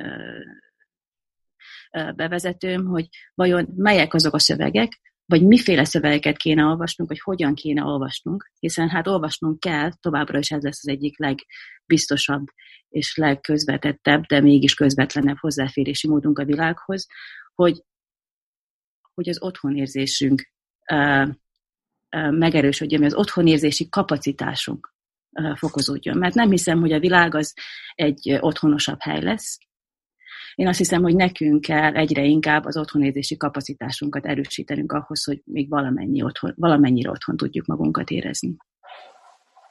Köszönöm. Többiek esetleg ehhez hozzászólnak-e? Lajos, Andra? Én egy valamit szeretnék mondani ehhez a, hogy milyen lesz a világunk. Tehát a, a Facebookon is, meg a Twitteren is én úgy posztolok, hogy a Covid utáni virágunk. De hogy az a nagy tévedés ezzel a Covid-dal kapcsolatban, hogy nem más lesz a világunk, hanem hogy hirtelen megláttuk azt, hogy milyen, milyen ez a világ, és hogy, hogy ez a hirtelen szembesülés azzal, ami van, az az, aminek szerintem ilyen nagyon nagy és drámai hatása lett. És hogy hogyan hogy, hogy mit lehet tenni, hogy, hogy ez, a, ez a, hogy a tiszt, tiszta, tiszta szöveg, tiszta világ létrejöjjön, mert ez a folyamatos rettegés és szomorkodás, ez nem egy rettegés, ez nem egy fenntartható hosszú távon, ez nem egy otthonos és ugye ezt a, a, a németben van ez a nagyon szép szó, ez az unheimlich, tehát ez a nem otthonos. És ez az nem otthonosság, ez, az, ez, ez pusztító hatású. És erről beszélt a Lajos, hogy mit jelent az, amikor az, ott, az, a, az a nem otthonosság.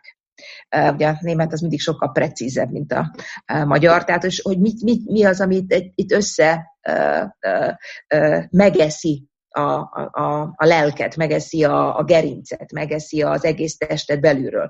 És ez a, azt, hogy mit lehet tenni. Mit lehet tenni, amikor úgy néz ki, hogy nem lehet semmit se tenni. És volt egy ilyen nagyon szép konferencia Kolumbián, a Kolumbia Egyetemen, aminek az volt a címe, hogy mit lehet tenni, amikor nem le, azt hiszük, hogy nem lehet semmit se tenni.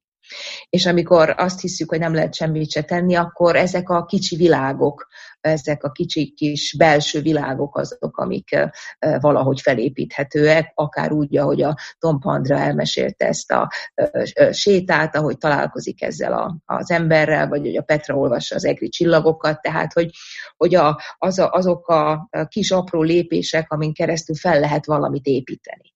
És ennek az első lépése, vagy az első lépése az, hogy, hogy ki kell tudni lépni abból a szörnyű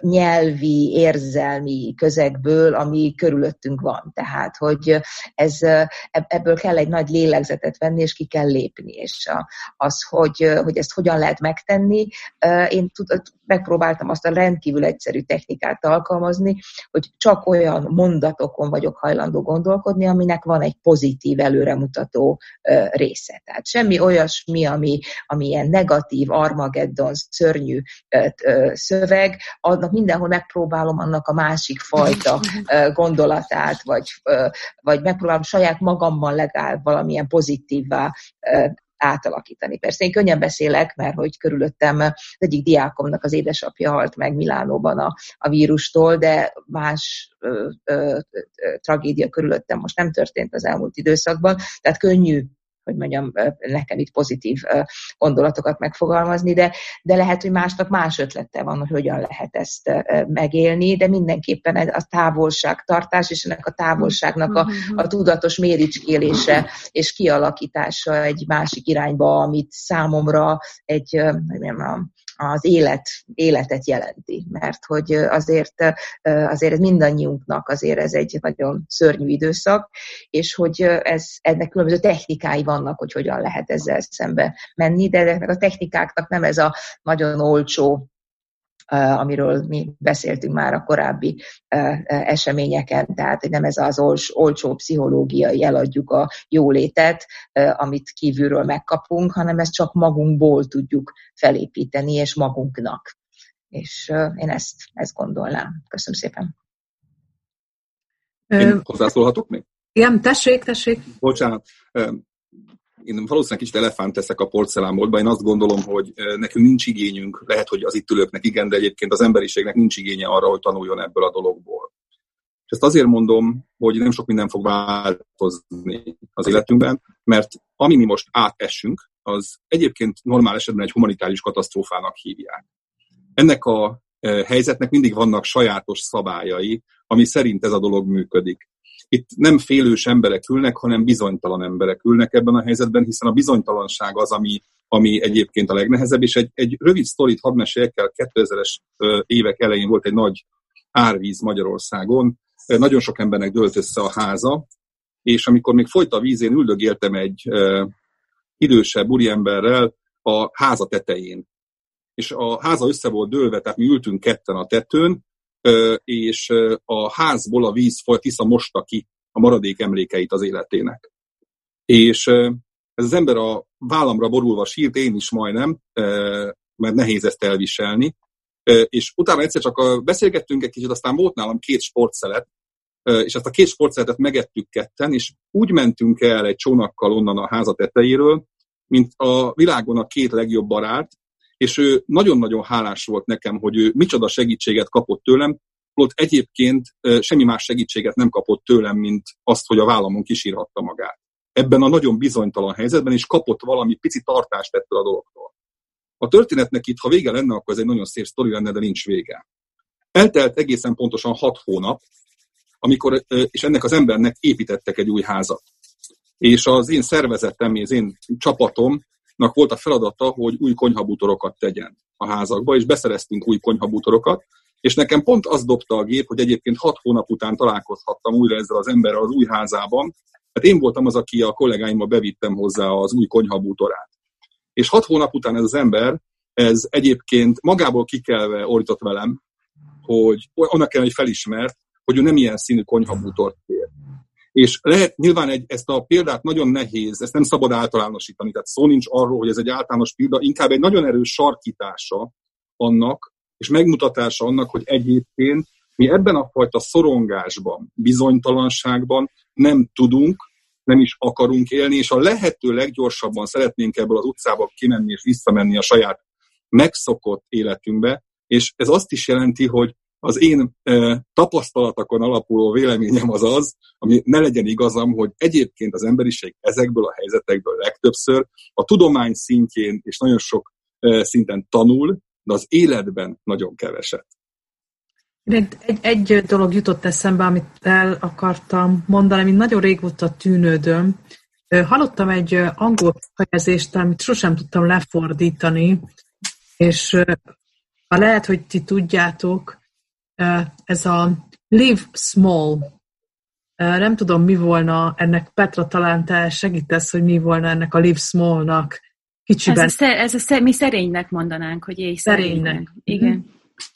Az az érdekes, hogy én ezt a kifejezést először New Yorkban hallottam, és mire megértettem, hogy mit jelenten ez a kifejezés, én a small azért szerettem ebben, tehát azért fordítottam le magam ezt a kicsiben élni, kis tereket bejárni,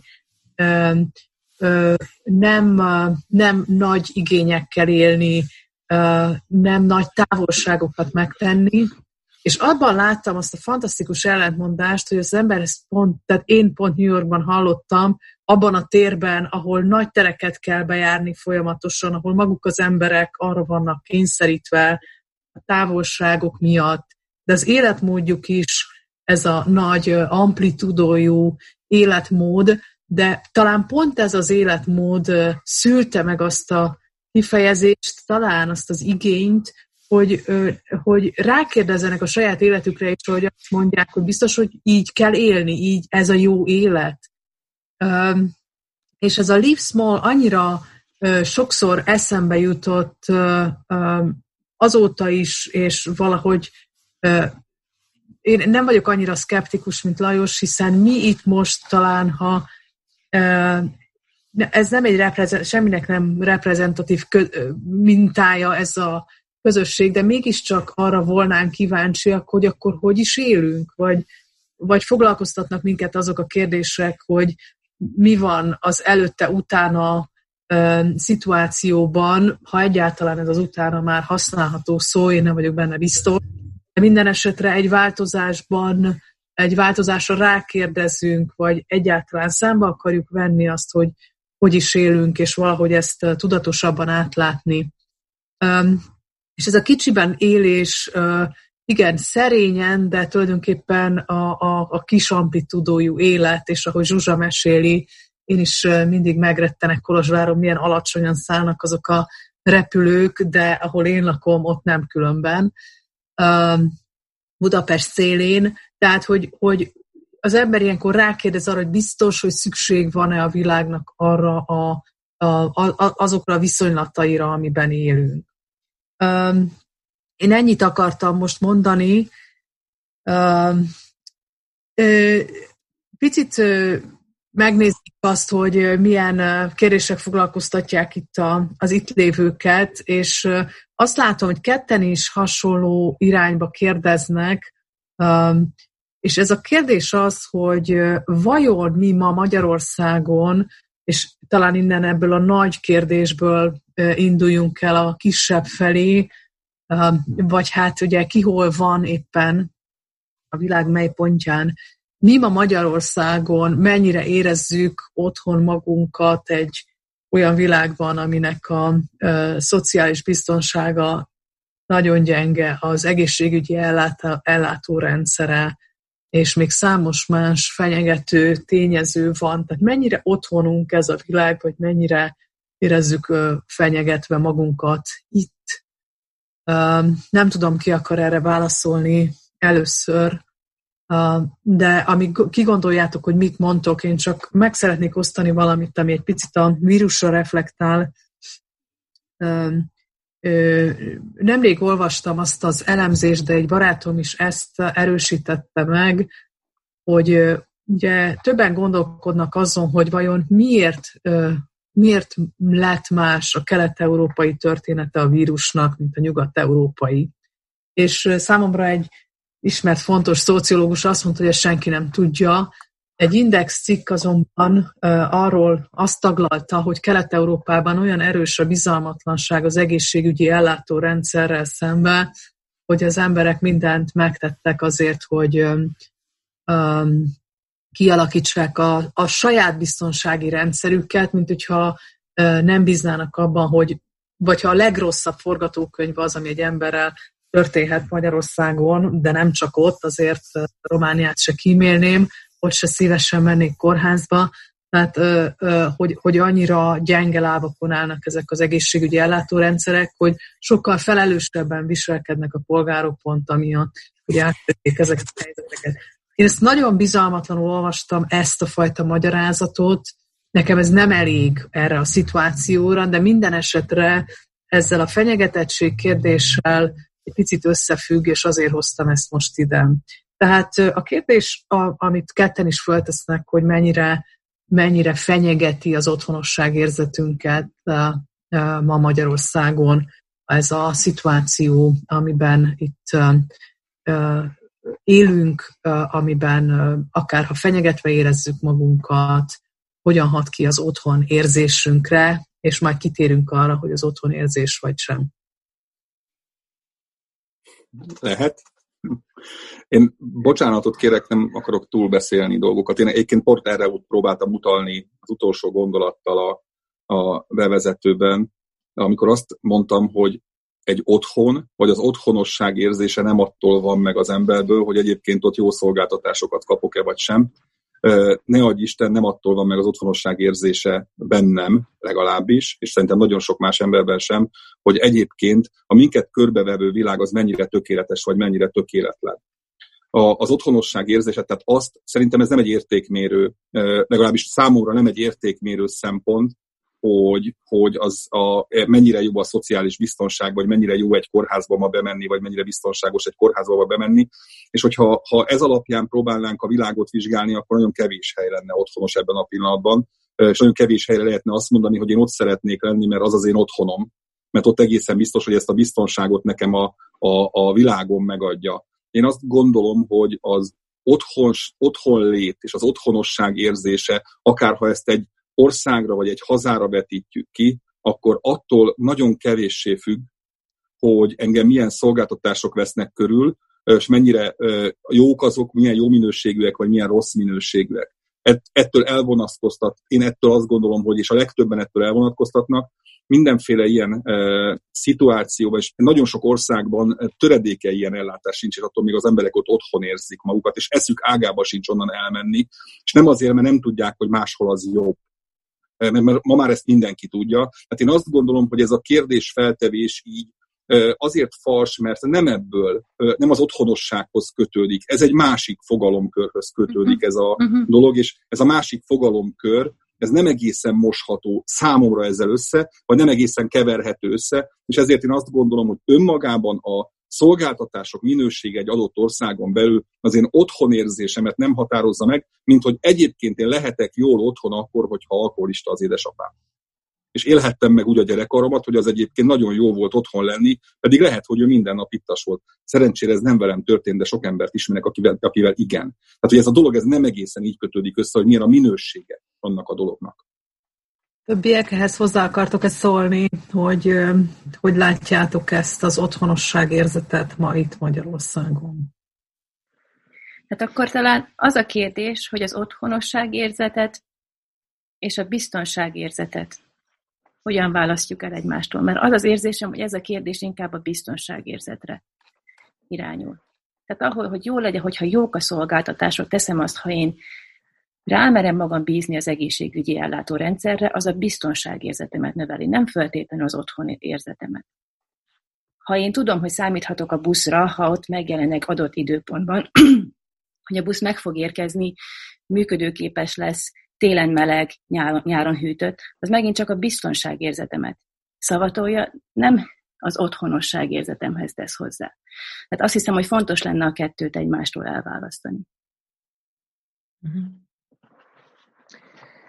hogyha én mondhatok valamit, a biztonság, a fenyegetettség és a bizalom. Tehát, hogy szeretném most bemutatni a gyakorlatban azt, hogy milyen technikát javasoltam itt a túlélésre. Tehát, hogy beszéljünk a bizalomról, ne a bizalmatlanságról, hanem a bizalomról, és arról, hogy ezt hogyan lehet létrehozni, mik a feltételei, és hogy ez a, ennek a bizalomnak van egy nagyon komoly kockázati része mert hogy hiába bízom én meg valakiben, hogyha a másik ezt ezzel visszaél. És ez a, ez a kockázatvállalás, azt hiszem ez az, amelyik nagyjából hiányzik sokakból, mert hogy azt mondja, rossz tapasztalata van, meg nem ezt látta, meg stb. De hogyha azok gondolkodunk, hogy milyen lesz a világunk a, ezután a humanitárius katasztrófa után, akkor a bizalom az az egymás iránti bizalom az, amelyik amelyik egy ilyen erőt adó valami. És hogyha volt egy olyan kérdés, ami a médiával kapcsolatos, hát világos, hogy a médiából a rossz történetek ömlelnek. És nem, nem látjuk azokat a történeteket, hogy milyen kis kapcsolatok, támogató közösségek jöttek létre, a különböző civil szervezetek mit próbáltak csinálni. Hát ugye gondolom erről a Lajosnak sok története van, hogy hogyan nem látszik az, amit ők csinálnak, és hogy azok a pozitív történetek, amik amik nem kerülnek be, és azért nem kerülnek be, mert valahogy így az egész spektrum valahogy úgy van kalibrálva, hogy csak a rosszat kell látni, csak rosszat kell beszélni, és csak így belemerevedve ezekbe a félelmetes struktúrákban erről kell, erről kell beszélni. És ezért bátorkodtam azt mondani, hogy az első lépés az, hogy, hogy ebből ki kell lépni, ez egy nagy lélegzetvétel igényel, vissza kell lépni, és aztán meg kell bízni emberekben, és olyanokban is meg kell bízni, akik lehet 90%-ban nem érdemlik meg, de ettől függetlenül azt a bizalmat bele kell tenni ezekbe a kapcsolatokba és ezekbe a munkákba, mert csak ebből lesz valami. Köszönöm. Azt írja, azt írja itt az egyik résztvevő, hogy én nem félek, de itt egyre kevésbé érzem magam otthon nem csak az egészségügy helyzete, stb. miatt, hanem a közbeszéd, a stílus az emberek viselkedése miatt. Tehát, hogy a, uh-huh. Uh-huh. nyilván ez egy sokkal tágabb fogalom, tehát nem egészségügyről beszélünk pusztán, hanem egy talán morális légkörről is. um, valaki felvetette az otthon, mint szabad választás kérdését, most éppen ellapoztam, és nem találom.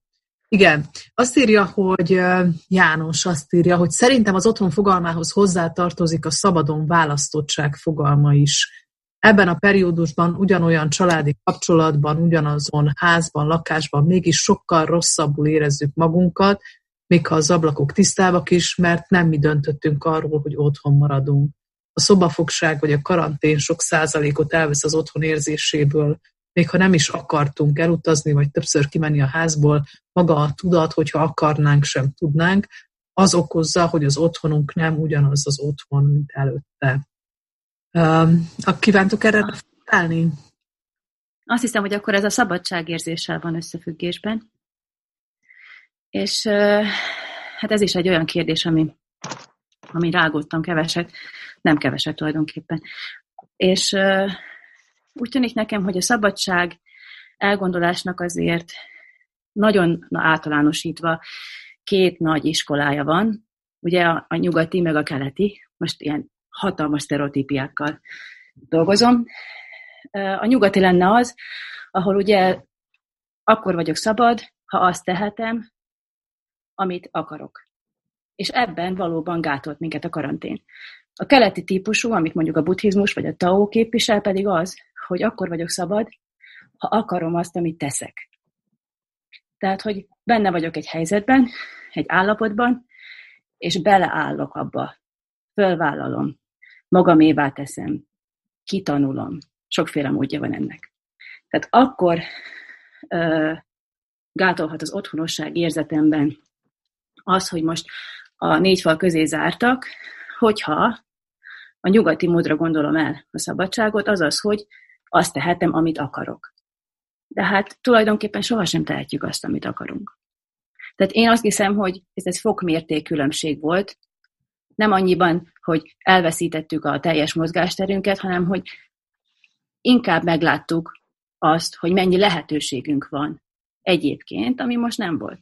És akkor visszatérhetünk a korábbi kérdésre, hogy vajon most hogy fogunk élni azokkal a lehetőségekkel, amelyek egy, egyszerűen visszatértek hozzánk, és vajon hogyan fogjuk őket ezentúl kihasználni, és vajon Győri Lajosnak lesz-e igaza, vagy, vagy lesznek köztünk olyanok is, akik esetleg majd a lehetőségeik köréhez, vagy a szabadságunk elgondolásához ezentúl máshogy fogunk viszonyulni. Ez a szabadság kérdéshez hozzászóltak esetleg? Én annyit csak hadd tegyek hozzá, egy szabadon otthont ritkán választunk, tehát a gyerekkorunkban lévő otthonunkat egyikünk se választotta. Tehát ez, ez egy, az, az ember, amikor először otthont választ, és elszakad a szüleitől, és megpróbálja a saját maga által elképzelt otthont felépíteni, az az otthonkép egészen biztos, hogy ebben a helyzetben sérült. És ez egészen biztos, biztos, hogy ez az otthonkép átmenetileg ebben a helyzetben csorbult, hiszen, hiszen nem úgy működött az otthonunk, mint ahogy azt megszoktuk, meg ahogy megszerettük, meg ahogy saját magunknak felépítettük ezeket az, a saját otthonunkat. És hogy én azt gondolom, hogy ez, ez nem elsősorban biztonság vagy szabadság kérdése. Ez a szabadság nem az otthonunk változott meg alapvetően, hanem bennünk van egy olyan bizonytalanság, ami bizonytalanság érzés, az, az minket összezavar ebben a kérdésben, és még akár azt is tudom érezni, hogy ebben a helyzetben én nem vagyok szabad.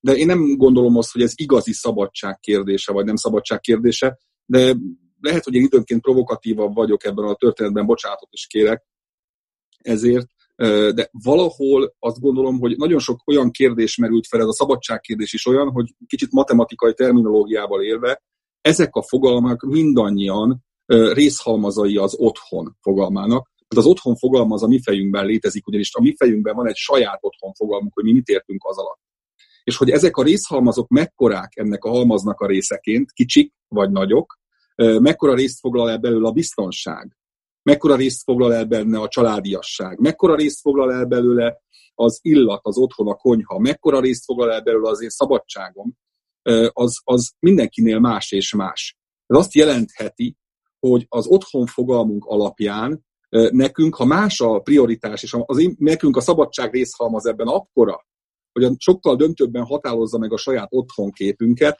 akkor nyilván másképpen fogjuk átélni ezt a helyzetet, de ez egyetlen dolognak a visszavezetve az eredménye az, hogy a saját otthonképünk az biztosan nem olyan, mint a tiéd, vagy a tiéd, vagy a harmadiké, vagy mhm. akárki, akit ül. Hanem ennek a halmaznak, ennek a sok-sok jelzőnek és tulajdonságnak valami olyan együttese, ami csak bennünk van úgy, Úgyhogy ez, ezért én azt gondolom, hogy ezekre a kérdésekre nagyon nehéz exakt olyan válaszokat adni, hogy erre azt mondanánk, hogy igen, igazad van, most sérült a szabadságfogunk. Nekem nem sérült. Én nem éreztem ezt a problémát, de éreztem mást problémának, ami engem sokkal jobban zavarba hozott ebben a dologban, időszakban. Én mondhatok valamit. Nyilván történeti analógiával szeretnék jönni, és amikor kihirdették ezt a, az otthon a biztonság, akkor nagyon sokan hozták a, egyrészt a, az Anna Franknak a példáját, aki ugye két évig volt egy padlástérbe sok emberrel bezárva, ami neki a biztonságot jelentette másrészt hozták ugye azokat a, a bujkáló, máshol bujkáló zsidóknak a, a példáit, hogy mit, mit jelent, és hogy most akkor lehet-e bármilyen történeti analógiát ez ügyben fölállítani. És uh, ugye ezzel kapcsolatban többfajta álláspont jelent meg. Az egyik az, amelyik azt mondja, hogy hát ezt egyáltalán nem szabad összehasonlítani, és a az Anna Frank és az összes bujkáló zsidónak a történetét nem lehet semmilyen szinten a mostani helyzettel hasonlítani. De ezt a kérdést nagyon frappásan megoldotta az AFD, a német szélsőjobboldali párt, amelynek a tagjai Anna Frankos pólóban tüntettek a Brandenburgi kapunál, mondván, hogy azonnal vonják vissza az összes korlátozást, mert nekik a szabadságukhoz joguk van. Most ennek a rendkívül komplex képi és politikai üzenetét most nem mennék bele, de azt azért lássuk be, hogy ugye minnyáján azt gondoljuk, hogy ez csak most velünk történik. Ugye ez, a, ez, ez egy, ez, és, és akkor ilyen tanástalanul nézünk körbe, annak ellenére, hogy azért az emberiség történelme az humanitárius katasztrófák története, tehát hogy nagyon sok ilyen tört, árvíz, járvány, stb. És nagyon sok ember által elkészített katasztrófának is a, a, a története, a, amiből azért lehetne tanulni. Tehát, hogy az, hogy hogyan és miképpen ö, ö, ö, foglalkoztak és, és, és reagáltak erre az emberek. Én nem gondolom azt, hogy a, a történelem az ilyen egyenes vonalú, egyenletes fejlődéssel halad a jobb irányba, és hogy a történelem megítéli majd azt, hogy mi miképpen és hogyan cselekszünk. Hanem inkább azt mondanám, hogy, hogy azok, a, azok a történetek, amik akár az annak a története, akár azok a napok, vagy azok a történetek, amik, amik segítenek minket, hogy átgondoljuk, és ez a Petra féle kritikus olvasásnak a, a, a, a mit adhat nekünk az olvasás, azért ez is egy olyasfajta lehetőséget, hogy a militarizált nyelvet használjam, fegyvert ad a kezünkbe, amivel, vagy eszközt, amivel átgondolhatjuk és végiggondolhatjuk a, akár a szabadság, akár a biztonság, akár az illat, akár a konyhának a, a különböző részeit.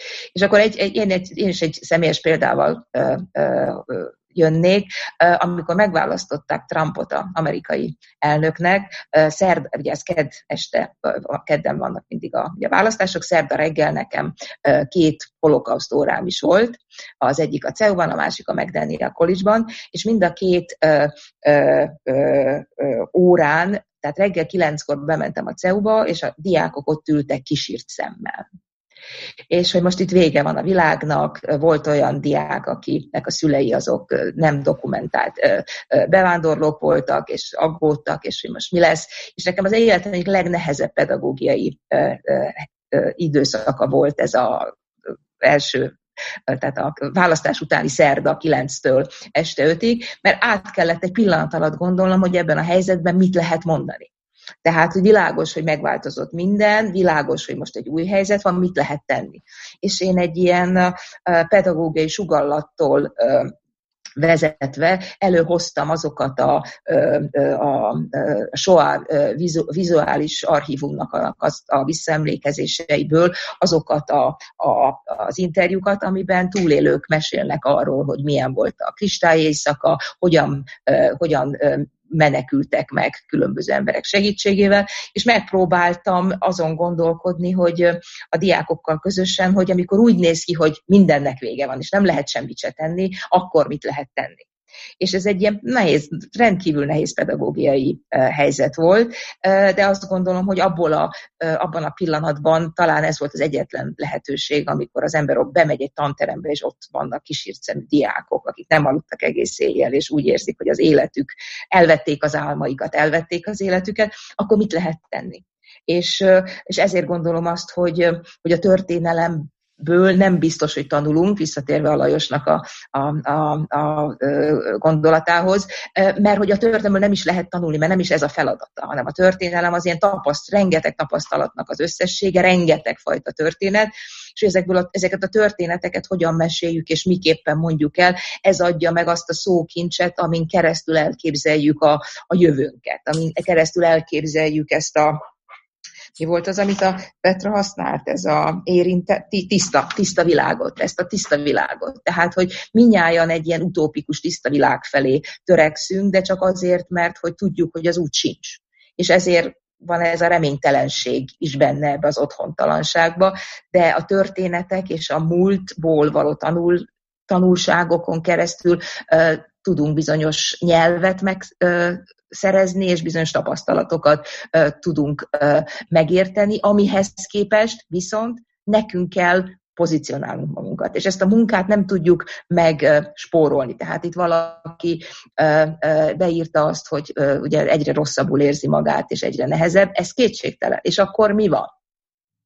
Tehát lehet panaszkodni, tehát panaszkodni milyen panaszkodhatunk, de panaszkodásból nem jön semmiféle pozitív előremutató, vagy akár hátramutató, vagy oldalra mutató előrelépés. A, amikor beleszorul az ember ebbe a panaszkodásba, az a legrosszabb. Úgyhogy én, én ezt, a, ezt a, szeretném azt, hogyha a történelemhez, a múlthoz, nem jó szó a történelem, a múlthoz való viszonyunkban is változás következne be abból a szempontból, hogy a múlt az nem ugyanaz, mint ami most van, nem hasonló ahhoz, ami most van, nem elvetni kell, nem egy mértékként kell felállítani, hanem egy forrásként kell használni ahhoz, hogy, hogy saját magunk egy bizonyosabb világban éljen. Köszönöm. Köszönöm. Közben itt van, van egy Bencének egy hozzászólása, amit elol, felolvasnék. Azt írja, hogy érdekes számomra az, hogy a mostani járványhelyzet a klasszikus önrendelkezés problémákat veti fel. Az egyén önrendelkezése és az ennek érvényesítéséhez szükséges társadalmi együttműködés fő ellenfele ugyanis a német felvilágosodás gondolkodói szerint a természet volt. A természet egy vírus révén megmutatta ismét, hogy közvetlenül is képes, nagyon is képes határok közé szorítani minket. Az ember önrendelkezésének korlátja most nem a másik ember, a társadalom, vagy egy másik társadalom volt, hanem egy eredeti ellenfél, amelyet az ipari forradalom óta kisé elfelejtettünk. Ezt a hozzászólást azért gondoltam felolvasni, mert a természet kérdéséhez újra és újra visszatérünk a, a, a, a Zsuzsa felvetésében is, az én gondolataim is, ami az ember-állat közös létéről, és egyáltalán egy olyan világról, amin, amin osztozunk, arról próbált szólni. Úgyhogy nem tudom, hogy ebbe az irányba akartuk-e menni.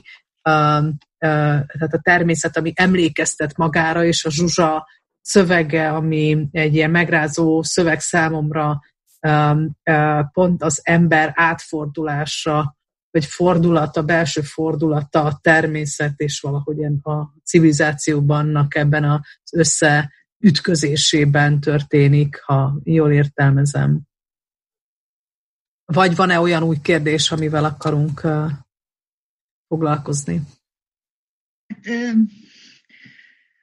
nagyon, nagyon fontosnak látom ezt, amit most Bence itt leírt, és hogy ebben egy, egy ilyen filozófia történeti közegbe helyezte azt, ami, amit persze érzékelünk nagyon erősen, akár a bőrünkön is, és most egy ilyen, egy ilyen vírushelyzettel aztán tényleg egy test kérdésé válik az, hogy hogyan bánunk a természettel, hogy mit kezdünk az állatokkal, hogy, hogy egyáltalán ez az egész húsipar, amit nem tudom, hát még ez is olyan döbbenetes, hogy nem akarok senkit rossz, úgyhogy inkább ezt most, ami eszembe jutott, azt elhallgatom, de ami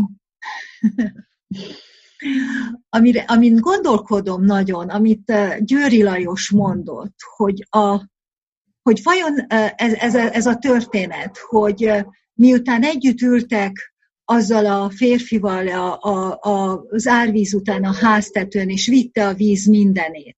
És akkor ö, olyan, tehát hogy úgy, úgy teljesen együtt voltak, meg találták a kapcsolódást. Jön a következő helyzet, amikor már megvan, mikor már in charge van a, az az illető személy, és letolja, hogy miért nem olyan színű a bútor. Azt hiszem mindannyian, akik tanárok vagyunk, vagy valamilyen szinten emberekkel foglalkozunk, vannak ilyen történetek. És hogy mi, mi lehet ez az, és ez nagyon egy, egy ilyen közegben ezen, ezt a kérdést bevetni, nem biztos, hogy, hogy most lesz erre válasz, de hogy, hogy hogy lehet erre felkészülni.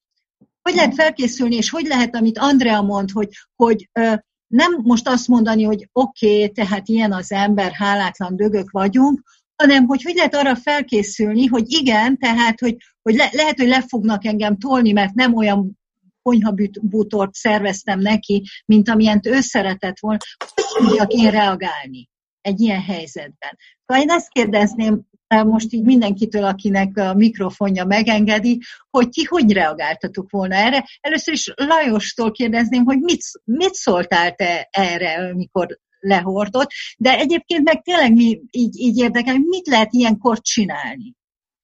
Meg lettem szólítva, úgyhogy akkor itt, itt folytatom, ha lehet. A, a mi szakmákban, de ezt azt mondom, hogy egy emberként hozzáállva ehhez a kérdéshez nem is kell ezt szakmának gondolni, vagy hivatásnak sem, A legfontosabb az, hogy értsem, hogy ez miért történik.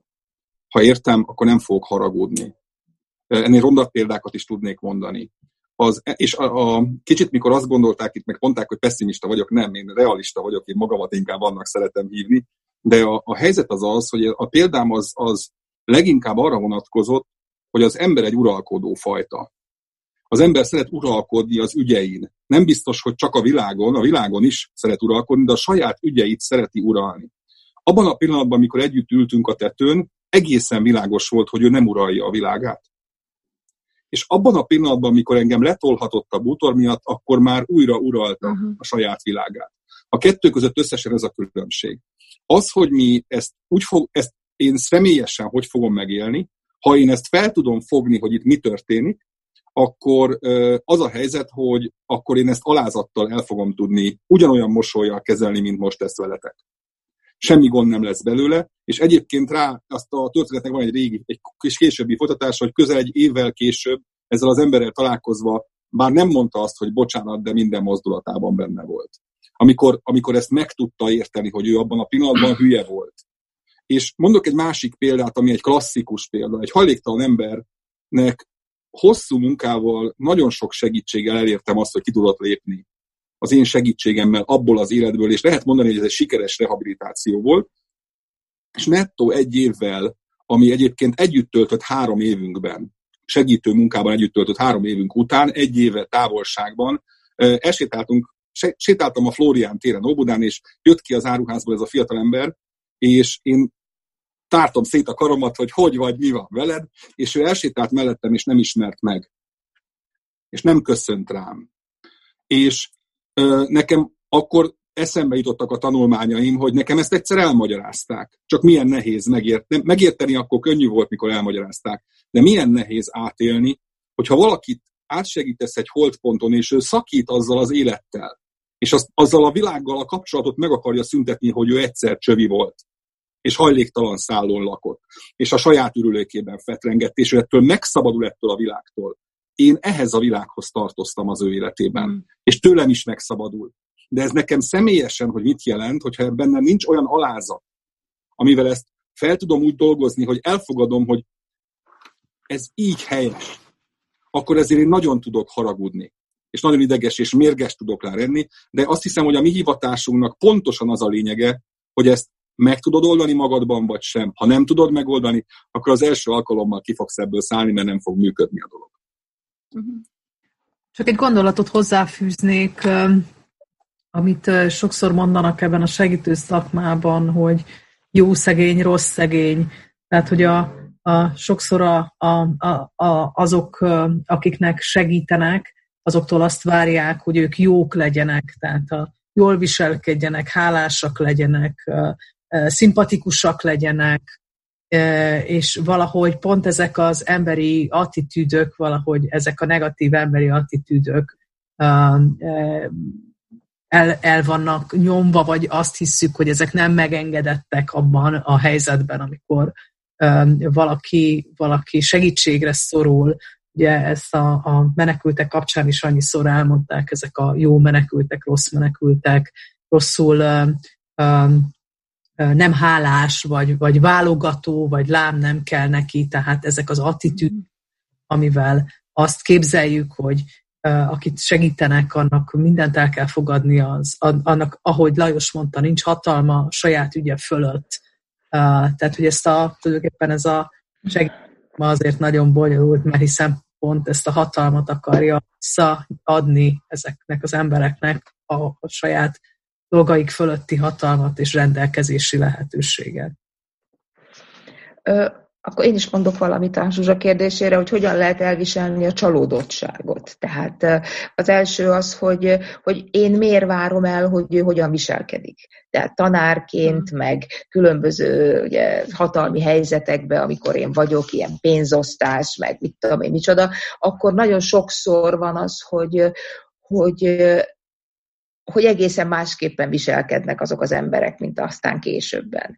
És akkor a, a, hatalom, a, a hatalommal kapcsolatos fantáziák azok, amik megváltoztatják itt a, a viszonyrendszert, hogy, hogy ő azt gondolja, hogy ha érdeklődik a, az én hogy létem felől a ösztönti osztási döntés előtt, akkor én majd másképpen fogok viszonyulni. És és hogy ez egy, tehát egy, azok, akik ilyen helyzetben vannak, hogy olyan döntéseket hozhatnak, ami befolyásolja valakinek az életét, az, az egy nagyon embert próbáló valami, mert hogy nem az én elvárásaimat kell, meg az én erkölcsi mércémet kell másokra kivetíteni, hanem meg kell érteni a másikét, ahogy a Lajos is mondta, és nem szabad azt várni, hogy az én tetteim azok visszatükröződjenek az illetőnek a szemében, és az én nagyságom ettől növekedjen, hanem, hanem alázattal kell ehhez, ehhez viszonyulni, és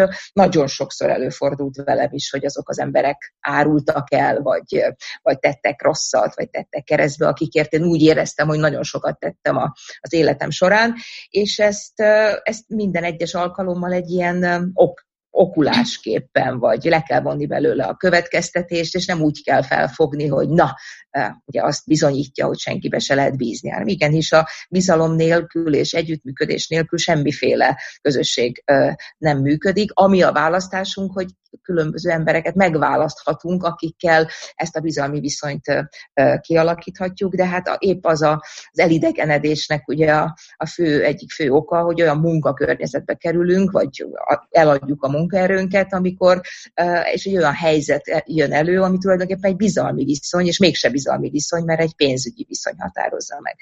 Tehát ezek, a, ezek, az, ezek az ember próbáló helyzeteknél mindig azt kell megnézni szerintem, hogy én mit csináltam rosszul, vagy mi az, amit, amit én azt gondoltam, hogy a másiknak kellene csinálni, de hát ez nem a másikból indult ki, hanem ez belőle indult ki, és ezért nem sikerült. Köszönöm. Szerintem egy utolsó kérdésre van még reflexiós lehetőség. Azt, azt gondoltam, hogy zárjunk azzal a kérdéssel, valaki felvetette, hogy az otthonnak van ez a kettőssége, sokfajta kettőssége van. Az egyik kettőssége az, hogy az otthont teremtjük, vagy az otthont találjuk, rátalálunk az otthonunkra, vagy megteremtjük az otthonunkat. Nem biztos, vagy volt az eredeti kérdésben az, ami szerepelt, hanem talán az inkább az és, és arra gondoltam, hogy egy picit talán reflektáljunk arra, és bevonnám ebbe a kérdésbe, ha van kedvetek, mert fölmerült, van olyan hallgató, meg ismerek is olyan résztvevőt, aki elhagy Magyarországon kívül él, két otthona van, vagy egy sem, milyen otthonra találni, milyen otthont teremteni annak, akinek egy ilyen kettős létben van helye, nincs. Um, szóval, hogy erre, erre a teremtés, otthon teremteni, otthont találni kérdésre megpróbálhatnánk reflektálni, mit szóltam. Hát én elkezdem szívesen röviden, ugye én most egy új otthonteremtés előtt állok, mert hogy a CEU-val én is költözöm Bécsbe, és hogy ez egy elég rémisztő és nagyon sokszor megrémülök, hogy mit jelent az, hogy és próbálok ilyen veszteséglistákat összeállítani, mit fogok elveszíteni, mi fog hiányozni nekem Budapestről, noha ugye két óra, két és fél óra vonattal, tehát nem a holdra megyek, de hogy mi az, ami, amit el, el, el fogok veszteni, és akkor azokkal, azokat megpróbálom áthúzni egy másik rublikába, ami fölötte az van, hogy, hogy erre különösen figyelnem kell, és ezt meg kell, meg kell tartanom. És azt észrevettem, hogy amióta tudom, hogy el kell mennem, azóta nem én választottam, hanem ugye el kell mennem, azóta sokkal tudatosabban próbálom gondozni azokat a személyes kapcsolatokat, meg azokat a, a, a barátságokat, amik nekem nagyon fontosak. Köszönöm. Ezt a CEU mondatot nem, nem bírom folytatni. Ez uh, annyira uh, olyan sebeket ejt folyton rajtam, egy, szinte egy megszokhatatlan gondolat, hogy a CEU, aminek Budapest az otthona elveszíti, Budapest elveszíti a CEU-t, és a CEU Budapestet, és azzal, hogy most már a tanári karnak is végképp ki kell költözni a Bécsben, Pécsbe így az embereket is elveszítjük. Úgy tudom, hogy 700 oktató megy ki, nem tudom, hogy ez a szám pontos de én egy ilyen számot hallottam. És nyilván a, a, a veszteséglistád mellé még lehet, hogy nem épül a nyerességlista, vagy az sokkal lassabban épülnek a nyerességlisták. Az én személyes tapasztalatom az, hogy a nyerességlisták azok nehezen láthatóak, vagy nem, nem ennyire evidensek, hogy, hogy mi az, amivel gazdagodik az, aki elmegy. Szóval ez egy nagyon fájdalmas történet, és nem tudom, hogy erre hogyan menjünk tovább, vagy ebből hogyan forduljunk most ki. De egyébként az a furcsa helyzet, és talán ez pont a, annak a különös világnak, ami képződött körülöttünk, az a furcsa nyeressége, hogy, hogy ezt, ezt a formát akkor is meg fogjuk tudni teremteni, ha a te otthonod már nem Budapest lesz. Az én diákjaim, Kolozsvár diákjaim, akiket egyetlen egyszer sem, sem láttam ebben a fél évben, mert mire fölültem volna vonatra tanítani, én ott tanítok ugyanis a színművészetén, addigra beállt ez a helyzet, és a diákjaim az első két hétben, aztán ezt természetesen alább hagyott, nagyon lelkesen mondták, hogy milyen nagyszerű, hogy először, amióta erre az egyetemre járnak, minden óra tanrend szerint van megtartva. És jönnek a tömbösítő tanárok, és össze-vissza variálnak az órarenddel, hanem ha szerdán egy órakor dráma elmélet óra van, akkor az tényleg akkor csak ki kell nyitni a laptopot. Öröm gyorsan elpárolgott egyébként, de valamiféle jót például ebből a helyzetből megörök, átörökíthetünk, még hogyha nekünk mindannyiunknak az a fizikai együttlét a nagyszerű épületben, ami a CEU, az már nem adat meg majd, vagy nem tudom, nem tudom a mondatot, hogy kell befejezni. Tehát az otthon teremtés, otthonra találás ö, záró köre van most, ha erről mond, mondtok még, ö, megosztotok egy-egy gondolatot, annak örülnénk. Mondhatom majd Petra? Mondja csak, mondja csak. Én azt gondolom az otthon teremtés és otthon találásról, hogyha ugyanezt egy drága kőben gondolom végig, akkor, vagy valami nagyon nagy értékbe, akkor azért meg is lehet dolgozni, meg meg is lehet találni. Tehát ez számomra nem egy teljes ellentmondás, hogy én találok-e otthont, vagy pedig teszek-e érte, hogy legyen otthonom.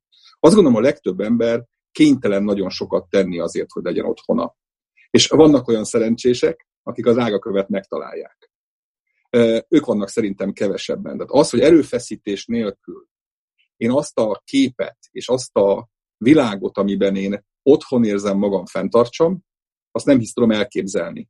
De az, hogy létrehozzam, az lehet ajándék, de hogy fenntartsam, azt már nem tudom elképzelni. Tehát én azt gondolom, hogy ez egy megint csak nem egy teljesen exakt történet, ajándékot is lehet kapni, de meg is lehet dolgozni érte, hogy legyen, de megtartani akkor is csak nagyon sok energiával lehet az, hogy az otthon maradjon. Köszönöm. Petra Zsuzsa, és zárókör. Nem kötelező, csak mint lehetőség. Jó, hát akkor két dolgot mondanék. Az egyik, hogy azt, amit Lajos mondott, hogy megteremteni az otthont, illetőleg hát amire a kérdés is vonatkozott, a sok munka, hogy ebben a munkába, ennek a munkának az is része, amit az előbb olyan pontosan elemzett Lajos, és aztán Andrea, Pető Andrea, hogy hogyan is viszonyulunk azokhoz, akikkel bizalmi kapcsolatban vagyunk, mert hiszen azért sokunk számára az otthon az egy kapcsolati tér is. Van, aki számára az otthon az egyedül létere, de sokunk számára egy kapcsolati tér, ahol, amelyet másokkal megosztunk, amelyet másokkal hozunk létre. És az, ami az imént elhangzott ugye a segítő szakmák kapcsán, hogy ha nem kapjuk azt vissza, ha nem, a viszont, hogy is mondják ezt, hogy ha nem olyan az adjon Isten, mint a fogadj Isten, vagy valami ilyesmi, ugye? Van ilyen. Igen, igen. igen igen, kifolytottam a, a szólást. Tehát ha nem olyan az adjon, a, a fogadj Isten, mint az adjon Isten, akkor, akkor mi a teendő? Nos, azt hiszem, hogy el, amit, amit Andrea és, és, és Lajos elmondtak, az ugyanúgy igaz erre a, erre a kapcsolati hálóra is, amelyet az otthonunkban létrehozunk. Tehát, hogy ott is ugyanilyen fajta előzékenységgel, megértéssel kell élnünk egymás iránt, mint amilyet a segítő szakmát gyakorlóknak kell. Tehát, hogy magunkat is elemeznünk kell akkor, amikor egy-egy, egy-egy interakció nem úgy zárul, ahogyan azt mi elképzeltük, a saját elvárásainkat, a saját előképeinket, feltevéseinket is folyamatosan felül kell vizsgálnunk, azért, hogy mindannyian, akikkel együtt élünk, inkább otthon lehessünk abban a térben, és a másik, amit mondani akartam, hogyha már ilyen coming out is van, akkor, hogy én pedig, hát számomra akkor, amikor, amikor nyilvánvalóvá vált, hogy ez egy hosszadalmasan elhúzódó, akár több hónapos folyamat lesz, már mint a járvány és az azzal kapcsolatos intézkedések, akkor fel sem merült bennem, hogy ezt Budapesten töltsem, ezt a néhány hónapot, abban a pillanatban, ahogy, ahogy ezzel a, ezzel a ezzel a helyzettel szembesültem, feladtam a budapesti lakásomat, fogtam a gyerekemet, és visszajöttem Vajdaságba, és csak utóbb kezdtem el gondolkodni azon, hogy mit mond el ez a gesztus. Rólam, arról, hogy hol van az otthonom, arról, hogy hol érzem magam biztonságban, hogy a így párra megelőző kérdésre is visszatérjünk. És ö, olyan jól sikerült az otthonlét, hogy azt gondolom, hogy mi már itt maradunk. És nem is fogunk visszamenni Budapestre egy ideig legalább, azt hiszem, hogy itt inkább meg tudom valósítani azt a fajta természettel való együttélést, amiről Budapesten csak ábrándoztam, és ami után csak sóvárogtam. És az, hogy létezik internet, az meg lehetővé teszi azt, hogy továbbra is részt vegyek ilyen csodálatos eseményeken, mint a mai. Zsuzsa, Zsuzsát közben valaki lenémította. Én voltam, aki, aki elhallgattam, mert közben egy kutya itt körülöttem ugatott és azt bár nekik is szót kell adni, de hát akkor most akkor vegyük, ahogy elmondom, hogy mit üzen nekünk, tehát, hogy, tehát, hogy az otthon teremtés, tehát, hogy az, hogy igen, tehát röviden csak annyit mondanék így utolsó mondatomként, hogy, hogy az a, nagyon sok múlik az otthonunknak a, az érzelmi gazdagsága felől nézve, hogy mennyire, mennyire adunk helyet benne másoknak, és szerintem ezen kéne dolgozni, hogy ne, hogy, hogy, hogy lebontsuk ezt az ember, mint uralkodó állat féle koncepciót, hogy hogy egyszerűen érezzük jól magunkat akkor, hogyha nem főnökök vagyunk, hogyha nem rajtunk múlnak dolgok. Tehát, hogy, hogy szeressük azt, amikor adott helyzetben kiszolgáltatottak vagyunk. Ennyi. Ez a záró mondat. Én csak köszönni mindannyiatoknak, először, is a vendégeknek, Sejem Zsuzsának és Győri Lajosnak, és a húzós vezető társaimnak, Pető Andrának, Vakos Petrának, és Mari Bencének, hogy létrejött ez a mai alkalom, és köszönöm önöknek, nektek, hogy itt voltatok valameddig, kimeddig, de velünk voltatok ebben a fura, nehéz formában, amelyben mégis megpróbálunk valahogy együtt gondolkodni valamin. Nem tudom, hogy hogy lesz folytatás, de hát ha. Én kérhetek esetleg valamit, hogy akik itt voltak velünk, hallgatók, hogy megtennék, hogy most ez egy ilyen furcsa tér, de hogy esetleg a Facebook oldalunkra bekommentálnák, bekommentálnátok, hogy hogy érezt éreztétek magatokat, hogy érdemes ilyeneket csinálni még, vagy, vagy ez egy teljesen uh, rossz felállás, és, uh, és inkább várjuk meg, amikor megint találkozunk, mert uh, ugye nekünk itt a dilemma, hogy mi lesz ősztől, tehát hogy, uh, hogy hogyan, uh, hogyan találkozzunk, hogyan folytassuk, tehát ez ügyben magunknak, ugye mi nagyon szeretjük hárman egymást, meg a Bencét is nagyon szeretjük, tehát ez nem, egy, nem ez a kérdés, hanem az a kérdés, hogy, hogy, hogy van ennek esetleg értelme, hogy ezt ebben a zoomos formában folytassuk, ha igen, akkor hogyan, ha nem, akkor miért nem. Tehát, hogy ilyen típusú kommenteket kapnánk a Facebookra, akkor azt nagyon megköszönnénk. Nem tudom, Petra, mit gondolsz, Andrea, mit gondolsz? Hogy ez jó ötlet? Igen, örülnénk, tehát nyilván lehet privátban is írni, vagy igen. formában, tehát nem kell a nyilvánosságban.